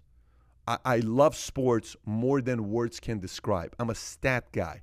I love baseball. I love football. I love basketball. I love anything to do with competition. But they got to stop dividing. They're not doing a. Uh, That was they're a really doing a powerful stand-up job. point, and I don't think I've ever thought of it that way. Yeah, I don't. Let me say one thing to build upon Yeah. your story about who you were hanging out with in LA and when you got arrested. And this is something that I gravitate to and I tell people all the time. Your network is your net worth, right? Show me the five people you're hanging out with the most, I'll show you your future. And you had to make a realization that whoever you were hanging out with when you were 14, you were 16, were probably not the people you were gonna they're gonna get you to the next level. Would you agree? Hundred percent. Okay. Yeah. So your network at that time was not the equivalent of where your net worth could have been. But I went down the wrong path. I agree with you, and I tell you, there was a, there was a bit of luck. It's very easy for us to kind of tooth our own horn and say, "Oh, let me tell you, it's because of this." Mm-hmm. No, like I got kids now, man. I'm not like what she said. I totally agree with her. Today's my son's birthday. It's Dylan's birthday. Dilly's No, birthday. happy happy birthday. birthday! By the way, have you, you never met Dilly? Oh, I have not. you- Total freaking stud. Let a me kid. tell you, I love this that kid, kid. You know, I just wake him up. Happy I went birthday, early. Dilly, yeah, man. I mean, what Dylan a guy. is a special Let me give guy. you a dap up too. All you right, know, cool. Dylan. Dilly. Dylan's an athlete. He's got calves bigger than his daddy's. He's got the perfect bubble butt of my, you know, of, uh, of Bo Jackson, and he's just he's just you know such a s- every kid has got a different kind of a soul about themselves. Yesterday I'm laying this kid down and I'm playing with his hair and I'm just looking at him. He's knocked out. And, and I'm just like, listen, you know, God, I, I so desperately need you to watch over my kids because I'm not around all the time. It- it- there's only so much I can do as their dad. I'd love to mm-hmm. protect them 24 7. I can't do it. You need someone to watch over them. We have to understand that every, but Brianna is someone's daughter, man. Yeah. Mm-hmm. This is someone's daughter. This this is someone's family. This is someone's blood. You know, blood is painful when something happens to them. And there comes a time that you either have to count on the man upstairs to protect your kids, you have to count on the values and principles you pass to the kids, or you have to count on the fact that the people they look up to set a good example that they're worth modeling. You have to you have to be relying on that. Anyways, let's shift. Well, let's and shift. if you're a God fearing person, you need to understand the Christian principles of self defense. But that might be for another podcast. I'm writing a book about it, though. All right. Uh, wow. there you go. Do you have a plug. title of the book yet? The Christian principles of self defense. Wow. There we go. Anyway, shout out to Dylan Bet David turning Yeah. seven, six. Dylan, you're, Dylan is seven today, man. He's seven, seven years old today. This kid. Man. Comment happy birthday to Dylan Bet David, Dilly a stud of boy, a Dilly boy, Dilly boy. Thank you, our friends. Like and give a thumbs up to our audience. We just cracked 2.2 I love it. on You guys are Dylan's awesome. birthday. He's the best. I So let, let's, talk. About, let's talk about something a little more, uh, uh, you know, calm and uh, and a little bit more light. Mike Tyson's going to vote. Who's he going to vote for? Is he going to vote? Is he going to vote for Jo Jorgensen? Is that is that who he's going to vote for? Oh, he's gonna vote for someone named Joe. you think so? so do- you, I used to hang out with uh, Donald Trump back in the day. We used to go and pick up ladies, and uh, you know, he never treated me fairly. So uh, I'm going with Joe Biden. you, you think that's going to? No, I can see him. Vo- I can see him voting for Trump. Tell me why. I mean, Mike Tyson's been punched in the face a couple, maybe two times. I don't know where his mind's at right now, so he's gonna go a little crazy. Who knows? Let's get our audience crazy. Who do you think he's voting for? I think he's going to write in uh, the tiger on the ballot. You think so? Yeah, I think he's going to vote for the tiger. Wow. from, from the Hangover. Yeah. I like that. I think he's going to bring in a whole new candidate. Let By the way, tell I love the way that Mike Tyson has reinvented himself. Yeah. He could have gone the way of the typical washed up, just like angry, beat up, you know, boxer. Yeah. But he's, you know, become more lighthearted, He playful. He has a pretty incredible sense of humor about Yeah, himself he right now. You know, Within a split second, he can harm anybody in a room. I mean, there's only a couple people in the Yeah. world that can probably take this guy. Okay. Yeah.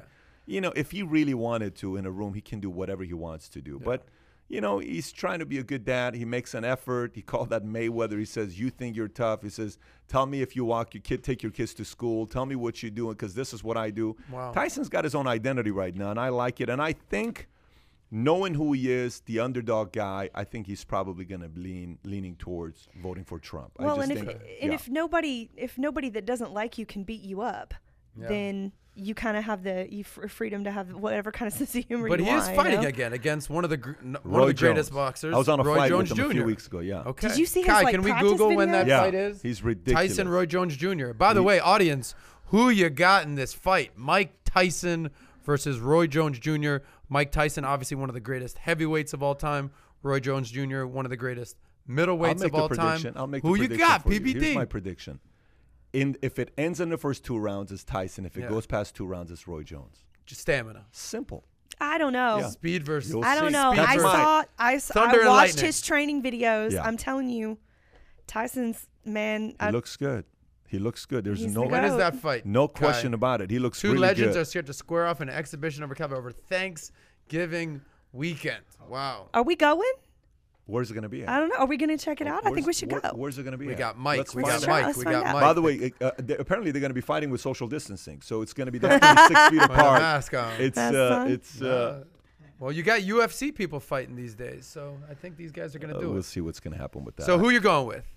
I'm I'm- telling I'm you, Make a prediction I- though, right now. You I- can't just say, "Well, I think this" or well, "I I think think this." I think Tyson's going to take it in the first two rounds. You think it's just gonna knock him out? Yeah. I think he's going to go in for the Okay. kill. You got to realize weight difference. Right? I mean, Yeah. he's heavyweight. It's I picked my, Mike Tyson the first two rounds. I got Roy Jones Jr. We're gonna have a in bet. what round? I just he's, I think he's gonna win. Okay, so he says I gotta get. he says fans won't be allowed in California. Is there really a market for? Dude, bring it to Texas. Yes, there is a market for Texas pay per view. people will- Tyson, Roy Jones Jr. So you got Tyson. Oh yeah. You got Tyson. You got you got Roy Jones. I got Roy Jones Jr. Can you predict the round? I think it's gonna. I think Ty- like you said, I think Tyson's gonna get tired after Yeah. three, four I- rounds, I- and then I'm Roy Jones say Jr. I'm gonna say Tyson. There's also an age difference. Yeah. I feel like Roy Jones Jr. is a few years younger. Kyle, you want to give me an answer on that? It's but not by far though. It's by five years. six years. Yeah. Five, six years is a big Yeah, deal. when you're know. fighting when you're 50. I don't know. Yeah, when but you Tyson, get past Ty- 45, Tyson's, Tyson's hungry. He's hungry Roy for Jones Jr. One. 51. another wave of fame, I think, and he's and he doesn't. He's not Mike a loser. Tyson. uh, Ty- press it. There you go. 55. How old Roy is Jones is Tyson? 51. He's yeah. Roy Jones is 51. Tyson is 54. So 54. three years different. Three years apart. Yeah. Guys, not we a- forget how good Roy Jones Jr. There was a time that he was the best fighter on the side. No the question planet. about he it. was better than Floyd Mayweather. No question about at his it. prime. No question about it. Let's talk a business story. Let's talk a business story. I'm trying to see which business story I want to get into here. We've been talking the gun business. oh, so now we've we been gotta talking a lot of gun business. Let's pick a business Jera, story. you having fun? oh uh, man, yeah. How about Tesla coming out with their twenty-five thousand dollar car? So Tesla just announced. Elon Musk says Tesla will offer an affordable drive, a driverless car within three years for twenty-five thousand dollars. Announced during battery K uh, battery car meeting, five hundred and twenty mile range on the car. The new battery uses large cells with a simplified design and lower cost materials that can be manufactured faster and 56% cheaper than the current technology. What do you think about this Elon Musk new car? Uh, $25,000 driveless car within three years. Is he going to deliver within three years? No, I, okay, go ahead. Ladies first. Go ahead. no, I don't. You're think just so. saying no. He's not doing it. No, I don't think it's going to happen. I mean, he's, you know, I mean, I, I'm an Elon fan. I mean, I think Mm-hmm. Friend of the show. We we talk to Yeah. Elon all the time. He's he- we talk about him every episode. I think the guy's brilliant, but I mean, you know, if he keeps smoking weed with Joe Rogan, he might not get this done on time. I think it'll that'll inspire him to get it done way sooner. So, Kidding me? He so knows he's- what he's So then he's got to be back, and Yeah. they got to smoke. Well, uh, I think. Um, say it again, Pat. they got to go back for part two. Yeah, I think so. I think. Look, what's happening in California these days? What do we talk about with Governor Newsom? That he has basically he, he delivered an executive order banning all new car sales uh, that are gas powered by 2035. So in the next 15 years, no more new car sales in California will have will run on gasoline. That's even more Right? wishful thinking. Okay. All right. I'm not saying that's going to happen or it's not going to happen, but that's the executive order that Gavin Newsom uh, passed down. So, what does that, you know, just go down He the did slip? that as an executive order. executive order. It's happening. California, Kooky Place, Kooky Place. Uh, we just came back from California. It's Kooky Place. So what do you think about it? You going to say I think anything um, about it? I mean, look, what are we Governor saying? Governor Newsom. So who does that help What, with what, what- he's trying what is the average cost of a Tesla right now? 70, 80, 90 grand? How I don't think it's it's like 50 to 60k. No, more than that. It's 50 to 60k. Is it? Say it's 60k. Okay, so all he has to do is make more and make them cheaper, right? I mean, He- he's I mean he's working on a supercar right now that's going to go 0 to 60 in less than uh, 2 seconds. I mean less than 2 seconds and it's going to go 200 plus miles an hour. But that's a complete different story on what he's building. But who does this favor what Governor Newsom is doing? It favors the the electronic car. Market I actually there. agree with you. Kai, you were saying something. Uh, no, the way I mean the way he's going at it is he's just making cheaper batteries. He's going back to the to the to the natural materials and looking, okay, this is what's expensive. This is why uh, electric cars are more expensive, and then they're trying to find new ways to create new batteries that are cheaper that takes down the price. And I think with innovation, and especially now with Gavin Newsom's order and where you're having other companies also kind of lining up, that that is the way it's going. And if we look at the innovation of computers and how it's grown over time, I mean, I think there's no doubt that eventually we'll get to that point with cars too. There we go. That's Kai, ladies and gentlemen. Let's not forget there's the competitor to Tesla that we don't hear that much about. This Nikola, which is Tesla's first name, uh, ironically. Yeah. This Nikola. Yep. They partnered up with uh, was it GM? Kai. Yes. They partnered with GM, and they're going to be making their own. So I think the E, the electronic car, the Teslas, the Nikolas, that's the wave of the future. Whether it happens in the next three years, five years, ten years, we're on that. I have we're so on many that path. questions. I have so many questions. I mean, how long do these batteries last? You know, how do you dispose of them? When do they need to be replaced? Because we went through a very similar situation with plastics. And if you've watched the documentary on plastics, you know, plastics was the wave of the future. It was supposed to, you know, sa- you know, save us and be reusable and all this stuff. And now we have tons and tons of trash that's not biodegradable, you know, I, I have questions about this. I want to know about, you know, the the impact to, you know, the environment in the future. And I don't think that he, he that's been addressed, you know. And I want to also know like how can a how can a government uh, how can a governor put down an executive order like that? I mean, it, it could potentially just be overturned when the next governor's elected. Touche. We'll see. We'll see what's going to happen. I mean, I can tell you, uh, if Newsom came up with that by 2035, if there was a way for him to try to save Elon from leaving California, that may have not been a bad strategy, by the way. If it was a way for him to get Elon Musk to say, "Okay, you're making this a law, I'll stay over here," but again, Tesla is a international product. I don't think he's going to sit there and just uh, the laws of California is going to save him. Do you him. think that, that this is something that he could do to uh, sway Elon to stay in California? I, I just don't see Elon's personality as a guy that belongs in California. I see Elon as a Texas guy. I see Elon as a Florida guy. I see Elon as a Tennessee guy. Hmm. I, I don't see Elon as a very Texas independent. guy. I- I- He- as a California you know. guy. Yeah. Yeah, he's very independent. He's got his By own the mind. way, and he's Gavin been blue Newsom. pill and red pill in you know California for goes- a long time. Yes, he has been. He has been. I would Gavin put- Newsom.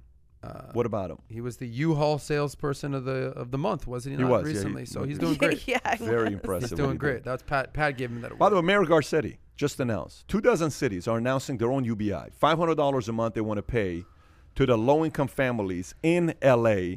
Los Angeles, the country's second largest city, Mayor Garcetti has pledged to launch a program that includes a mix of public and private money. He hinted the program could also help immigrants living in the country illegally who have been written out of federal legislation. In Los Angeles, the county said, okay, but so you wrote the same thing twice and copy paste. Okay, got that. So so you got 500 $500 a month, $500 a month that he wants to pay out as his own form of UBI. Two dozen cities are agreeing to this. Who does this help? Who does this hurt? Who should care? Who shouldn't care? the taxpayers should definitely care. Um, and I think we didn't we just do this experiment with uh, with unemployment during COVID and stimulus checks. Didn't we just do this experiment and, and how many people didn't want to go back to work Yep. because they made too much money on unemployment? Two thirds of people were getting paid you more know- to sit at home than they were when working. I mean, it's you know, and it, and then it's it's companies. I think maybe a lot like yours that suffer. People don't want to come back to work, you know, and it's you know you're going to go where the money is. Uh, to me, that seems very counterproductive. And what was what was what is stimulating this decision? Like, what is what who, you know who is he? We we already have a myriad of programs uh, to help low income people. I don't understand why we why we need to continue to add on top of that. And I'm not saying that you know I'm not saying that you know poor people are lazy. That's not where I'm getting from. and That's not where I'm getting at. You know, circumstances happen. I'm just wondering why these current programs that we have don't seem to be uh, filling the void. Yeah, you know, I'm not. So, how many other cities other than LA have 25 implemented this? cities. Paterson, New Jersey has also pledged to follow a similar program. Uh, you're talking about Oakland, uh, uh, Mount Vernon, some places in New York, Tacoma, Washington, Paterson, Jersey, Long Beach, some other areas. Okay, let's let's play a little game real quick on where we are on UBI, right? Yeah. Universal Basic Income. Yeah. I'm like 70 30, meaning I'm 70% no, 30% okay. Let me I see some benefits with this. All right, let's list the pros and cons and I'd love to get your responses. So, what are the cons, right? The cons are obviously it encourages laziness, it encourages people not to go back to work, uh, disincentivizes work. Um, illegals, maybe potential crim- uh, criminals, just straight up losers would be getting money to sit at home. Um, and obviously, taxpayers, socialism, big government. So there's a lot of bad on UBI. What's the good? What's the good? So obviously, people can avoid slipping into poverty, homelessness. Some people could potentially have that money to pay their bills, maybe take more risks, start more businesses. That's an opportunity right there. Um, and then obviously, the big thing that Andrew Yang talks about is automation and robots are going to be coming for your jobs in the next 10, 20, 30, 40 years. So there's pros and cons to this. So I'm 70 30 um, against UBI, but I'm not 100% against UBI. What say you? Uh, to me, a, a UBI screams, uh, I can't compete in the world. It scream, you know, it screams. It's not encouraging people to go into the trades, which is so necessary right now. Okay, Trade so schools. yeah, so we're sure. we're, we're we're doing this this whole, you know, I- I think when when I was in high school and you know during my college years, it was like you got to go to college or you're a loser. Okay, Right. and then the trades suffered for it, right? So you know, um, you know, welders and gunsmithing, and you know, finding a good mechanic. God help us, can we find a good mechanic?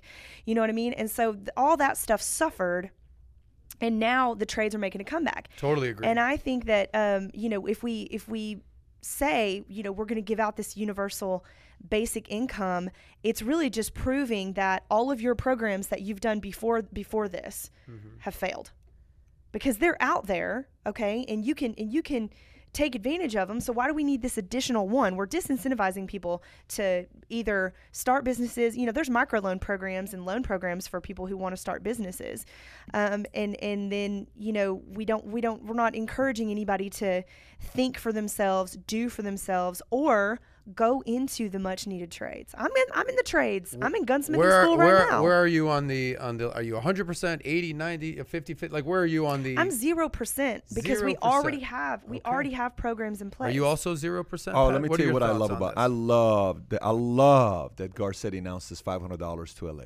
Mm-hmm. You have no idea how much I love it.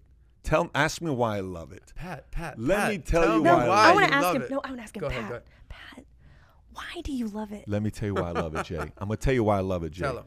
And it's gonna be a different perspective. But I love this stupidity of what LA is about to do. Do it. Go for it. Give people free money. Here's what it's gonna do. Look, you know what I'm all about is the following. Okay, if if He's if taking off his if watch. This if you if Roll you th- they say a very simple line says if you don't take care of your people somebody else will right? It's that simple. Now you know you're going to lose certain people culturally they fit in a different culture et cetera et cetera.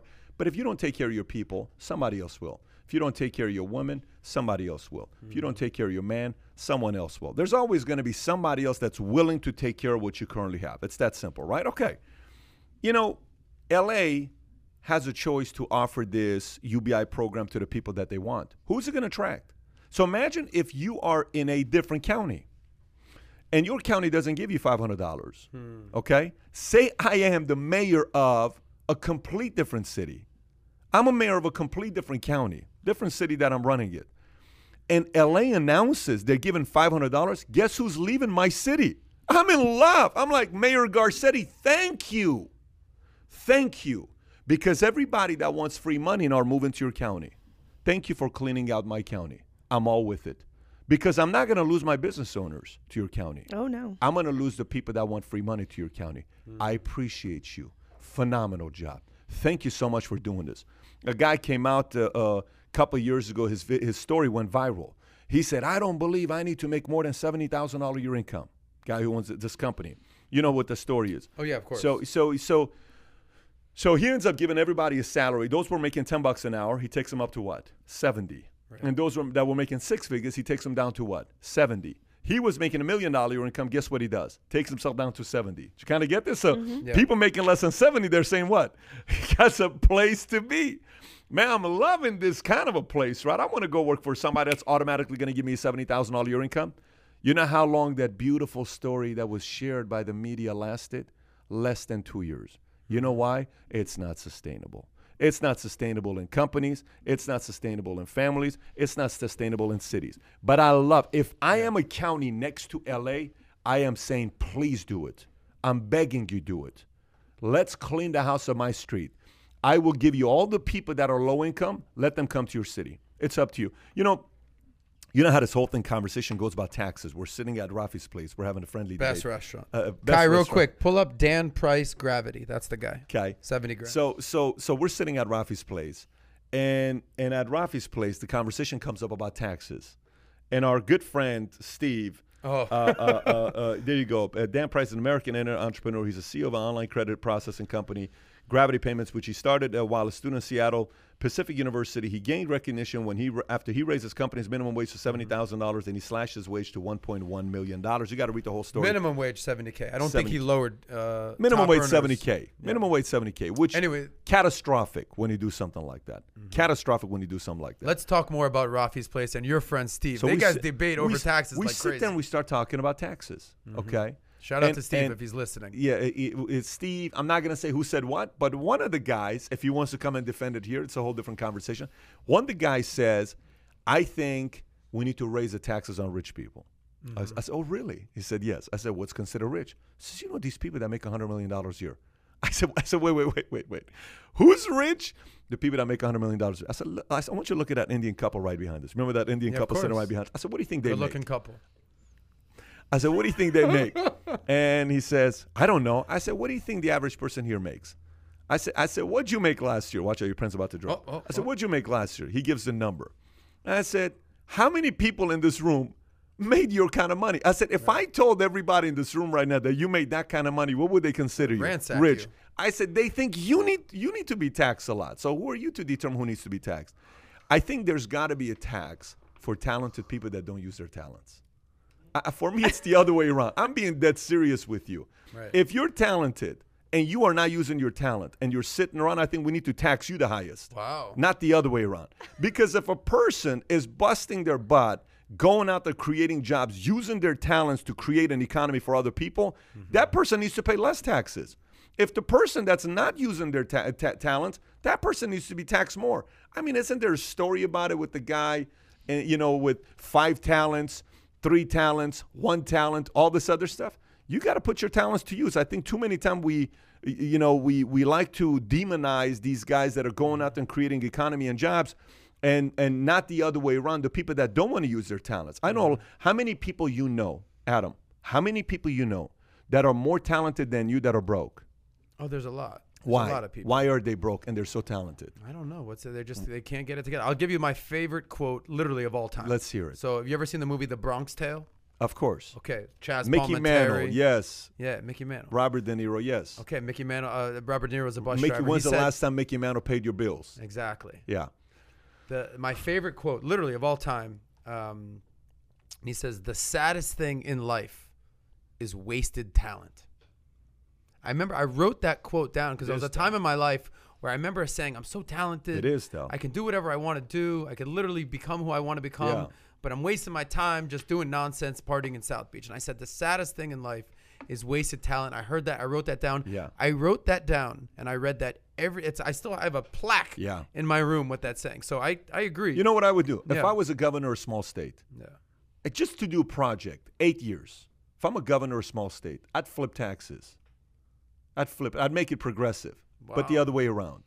The less you make, the more you get. The less you make, the more you pay Wow, taxes. The mind more, blown. The less you make, the more taxes you pay. The more you make, the less taxes. you Wow, that's gonna get I- people. that's capitalism. People are gonna be hustling. But guess what that off. does? Yeah. Guess what that does? You know what it does? It's gonna motivate The people. The people on the bottom are going to say, "Screw this guy. Yeah. I don't like this guy. No problem. Go to LA." I think it's just gonna move. Garcetti would love you. But the other people are getting like, shoot, let me t- step my game. I'll come to your state. You come to my state. You the more the more jobs you create, the less tax. Um, listen, Mm-hmm. Wow. compensation structures are tax comp. If you think about our tax plan is a comp plan, that's all it Mm-hmm. At a sales company, their comp plan is a tax plan, and I don't know a single company that grows in sales where they charge the people that make more money and they pay them less commission. Let me get this straight. So if I come to a company and I'm doing sales, and the more value and revenues I bring to the money, don't I make more commission instead of less commission? What sales organization that grows says the more money you make, we pay you less commission? Have you ever heard of an organization? But taxes do. And all of these Americans have bought into this progressive tax system for what? Wow. Who said this? Because somebody said the more money you make, the more money you should pay? No, it should be the other way around. I say if you are able to create 50 jobs, if I'm running a city and I tell you, you create 50 jobs, an average salary of $50,000 your income, okay? Does that help my city out? Yeah, of course. Does it help your city out? Yeah. You create, now how hard is it to create 50 jobs for a city? Not. Well, wait a minute. Not easy. If it's easy, not easy. Not easy. It's very hard. Yes. I don't want you to pay taxes. You'll have the lowest level of taxes you pay. You create 50 jobs in my city? Are you kidding me? You're a hero. No, it's the other way around. You created 50 jobs and you're making money off of these people and you made $2.2 million last year. Shame on you, you rich man. What do you mean shame on you? It's the other way around. You you are you have this degree. You are so smart. You are so well read. You know about philosophy. You've read all the books in the world. And you are unemployed for nine straight months? And you're blaming Society for it? No, you're going to be taxed at the highest level. Wow. You don't like the city? Go to a different city. Taxing Now- wasted talent. I've never heard that in my Me- life. let me That put is it- some intense stuff. But let me put it to you this way. You know what are the chances of somebody getting elected on that campaign? Never. Zero. Yeah. Yeah, you But- ain't going to get elected on something like But this. But do you know how on point that message is? My mind is so blown Yes. right now. Freaking- Boom. My mind is blown. Guys, give a thumbs up if you like Pat's point on that. That was some. It'll never happen, folks. stuff. I just want you to know this. Give a Not- thumbs up. Not in a time where all these rich people are demonized and everybody else who's unemployed, not getting a job, is a hero of America today. I've, n- I, I can't understand that Now, part. what's the what's the percentage? I heard this one time, and but I can't remember it. Like, how uh how much of like basically the total tax burden does the like top one percent carry? Don't they pay like almost half of a- the actual nation's taxes? Yes, most of it. They, of course they Yeah. do. Of course they do. Uh, uh, uh, Kai, pull that up. But but look, here's here's here's here's what I'm all about, man. This is what I'm all about. For me, you know, when I see somebody like when you and I spoke, perfect example. This is my wiring. I can't help myself. I'm wired like this. When you and I spoke the first time, how how, how many years ago was this? Eight years ago? Nine years ago? 2012. So I see Adam. Okay, and if, if you ever go to, you should go to an event with Adam. Okay. When you go to event with Adam, if you go to the acting school, you know, with Adam, within five minutes, Adam knows everybody. I was like, hey, what's up? I don't know Adam, but Adam approached me. I didn't approach Adam. I'm at the gym doing my regular back workout. I'm doing. Adam starts coming. What's this? What's up, man? Your muscles. What do you do? Tell me. So, what? and then every time Adam's talking, everywhere I go, everybody knows Adam. I'm like, how the hell does everybody know Adam? How long you been in the insurance? Everyone. So I'm like, dude, listen. I pulled him aside one day. I said, you are so flippin' talented. You need to be on TV. You need to be on camera. You're a camera guy. He says, what do you mean? I said, you don't need to write. You don't need to start a podcast. You're handsome. You're good looking. You got a good voice. You got a good sense of humor. You need to be on TV. He starts doing videos. Okay. This is a talented guy. I mean, he's got a big upside. And I'm like, this guy's got to do something with this talent.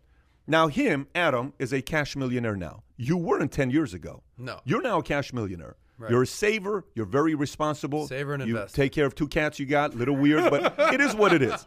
Okay. So now watch this. gift. I watch Jera. Yeah. When I left watching Jera, I couldn't help myself. I'm like, this is Talented. a talented Yeah, human being. Oh my gosh. Her storytelling, her sense of humor. I could not believe.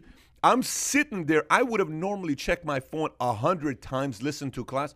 I didn't even check my phone for four hours. I'm just glued. That's the when she's, impossible. when she's telling her story. I walked down and I said, dude, we got to get her on the podcast. Now, here's the thing with Jera. Jera is not an online personality. Jera is not an influencer, meaning she's not like she has her own YouTube channel, she has her own podcast. After this, I would love to see Jera be all over the place because I think Jera's a talented person. Everything I see, I see. When I saw Sam the first time, he took care of me three years ago, two and a half, I don't know what the time was. Okay, two and a half years ago, wherever it was.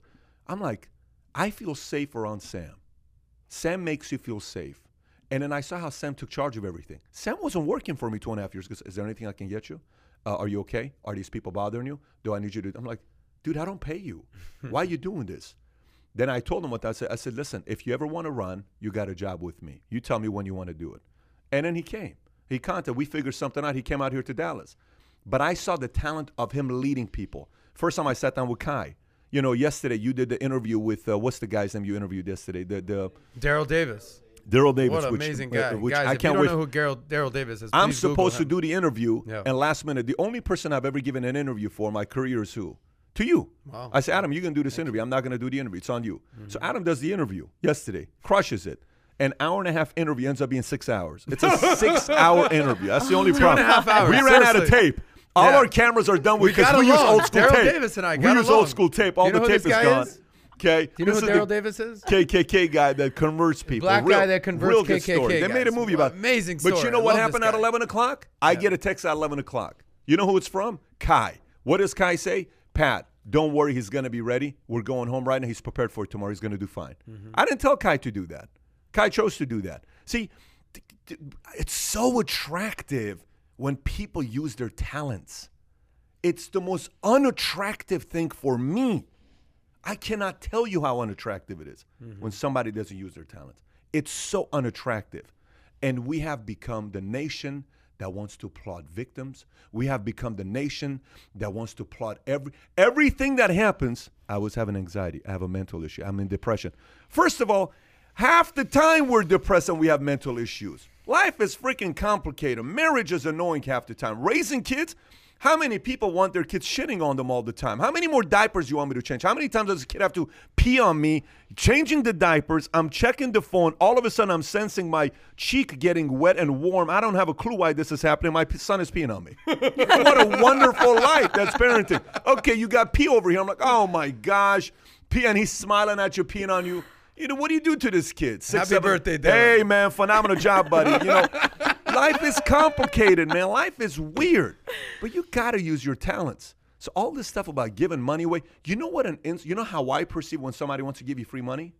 Let me tell you how I look at free money. It's hmm. so weird how I look at free money. I have such a hard time taking money from people. When somebody gives you free money to me, it's like you think I can't do something. It's it's a way of thinking almost like insulting. it's insulting. Really? It's insulting if somebody says, Here, no, man, I got it. A little bit, I get it, a little bit, maybe a week, maybe two weeks, but I got it. I don't want to sit there and rely on somebody for it. It's like a hand up instead of I- a, I'm a so- handout situation. So but- for me, man, eh, listen, if if it's not going to happen, I have, I have no desire of politics. Uh, uh, the more and more I think about it, the more and more I just know it's not going to be something I'm going to be entertaining. But if I ever ran a state, or if I ever ran a country, uh, you wouldn't like my tax system. If you did love my tax system, it's because you're improvement. If you didn't, I would send you to Mayor Garcetti's city or county or state that he's governing.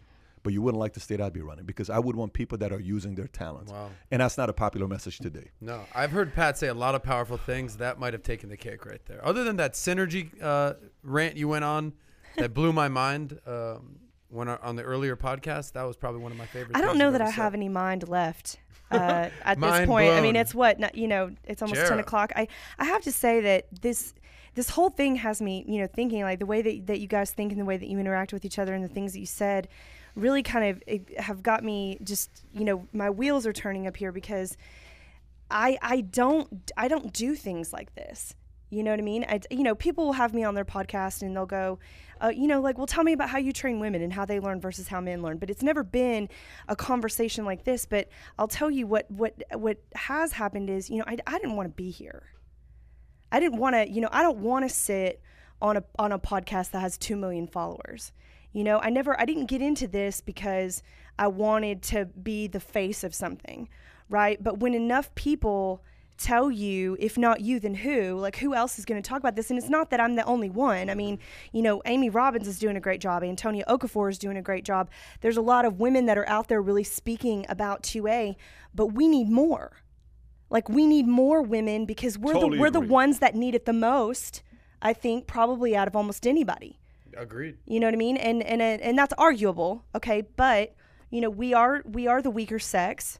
Um, you know, the human traffickers aren't snatching the babies up from their daddies. They're looking for the distracted mom that they're banking on is, you know, unprepared, unaware, and unarmed. Okay, and then human trafficking is a huge problem that we have right now, and I think that's a whole podcast episode in and of itself. But the, the point is that I didn't want to be here. I didn't consider this a talent. I didn't consider this, you know, I didn't I didn't look at my 23 year old self, you know, when that had my 24 year old self when that happened to me and go, you know what, I'm going to go, I'm going to start a company. Yep. I'm going to start teaching guns. That's what I'm going to do for a living. I never thought that in a million years, but the more that I started doing it, and the more people that were taking my classes, it's not necessarily that I'm just this wonderful, awesome instructor. It's just that I have a perspective and I have a passion for it now. And it's, Very you know, and that's what you have to do Yep. is you have to attach yourself to a purpose.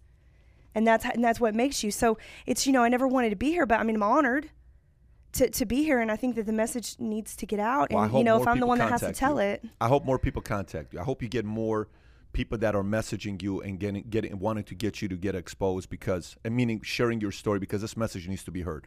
But let's do this.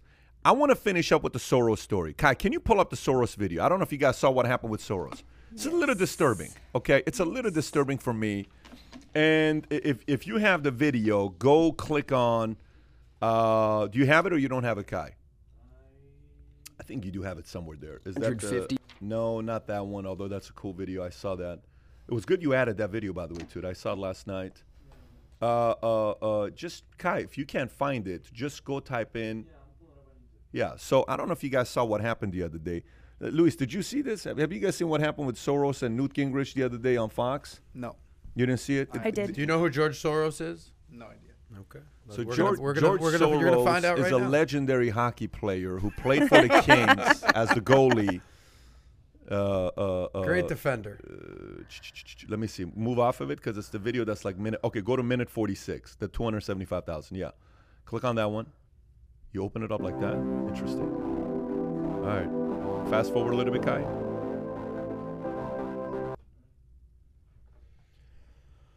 Uh, keep going. destroyed by this Keep violence. Keep going. Keep going. For us. I don't think YouTube's Yeah, letting in there. look, the number one problem in almost all these cities is George Soros elected left wing, anti police, pro criminal district attorneys who refuse to pe- keep people locked up. Uh, just yesterday, they put somebody back on the street who's wanted for two different murders in New York City. Uh, you cannot solve this problem, and both Harris and Biden have talked very proudly Go 10 about more what seconds. they call progressive pro-criminal and overwhelmingly elected with George Soros's money. Watch this, And right they're here. a major cause of the violence we're seeing because they keep putting the violent criminals back on the street. I'm not sure we need to bring George get Soros last- into this. I'm not sure we need to bring George. Soros. Watch Wow. I was going to say you get the last word, Speaker. For it. he, he, he paid for it. I mean, why can't we discuss the fact that millions No, of he dollars didn't. he I, spent I agree with Melissa. electing these George Soros doesn't need to be a part of this conversation. Who is she? Okay. So it's verboten. All right, we're going to. Okay, pause it. Who is she? First of all, that that This That's- upset you deeply the other day. no no no. uh, That's by the way, this is not this is not about Fox. I've never seen this on CNN or MSNBC. Th- This is this is this is very uncomfortable. Saying to- you can't talk about something. well well Or someone. well. someone. First of all, who who are you, what was that all about? Mm-hmm. What was that all about? I mean, when when you see this guy spending the kind of money to help people getting elected in small communities, and you know y- y- you're you're spending the money, you are doing all. This is proven. This is the stuff that this guy is doing. It's been proven many times by people regarding what Soros has done. What Newt Gingrich, all of a sudden, you can't say that. Why can't you say that? Why can't t- yesterday I was watching uh, uh, Jimmy Kimmel. Now Jimmy Fallon had somebody on who talked about what happened with Breonna Taylor. Okay, and the last four minutes of that interview, if you watch with Breonna Ta- with the, the the lady that spoke, can you type in Jimmy Fallon, and then go uh, today, solve for today, go Jimmy Fallon, and uh, on the filters go to, okay search, then go to just go to his channel, and I'll take you to the video. Go to his channel.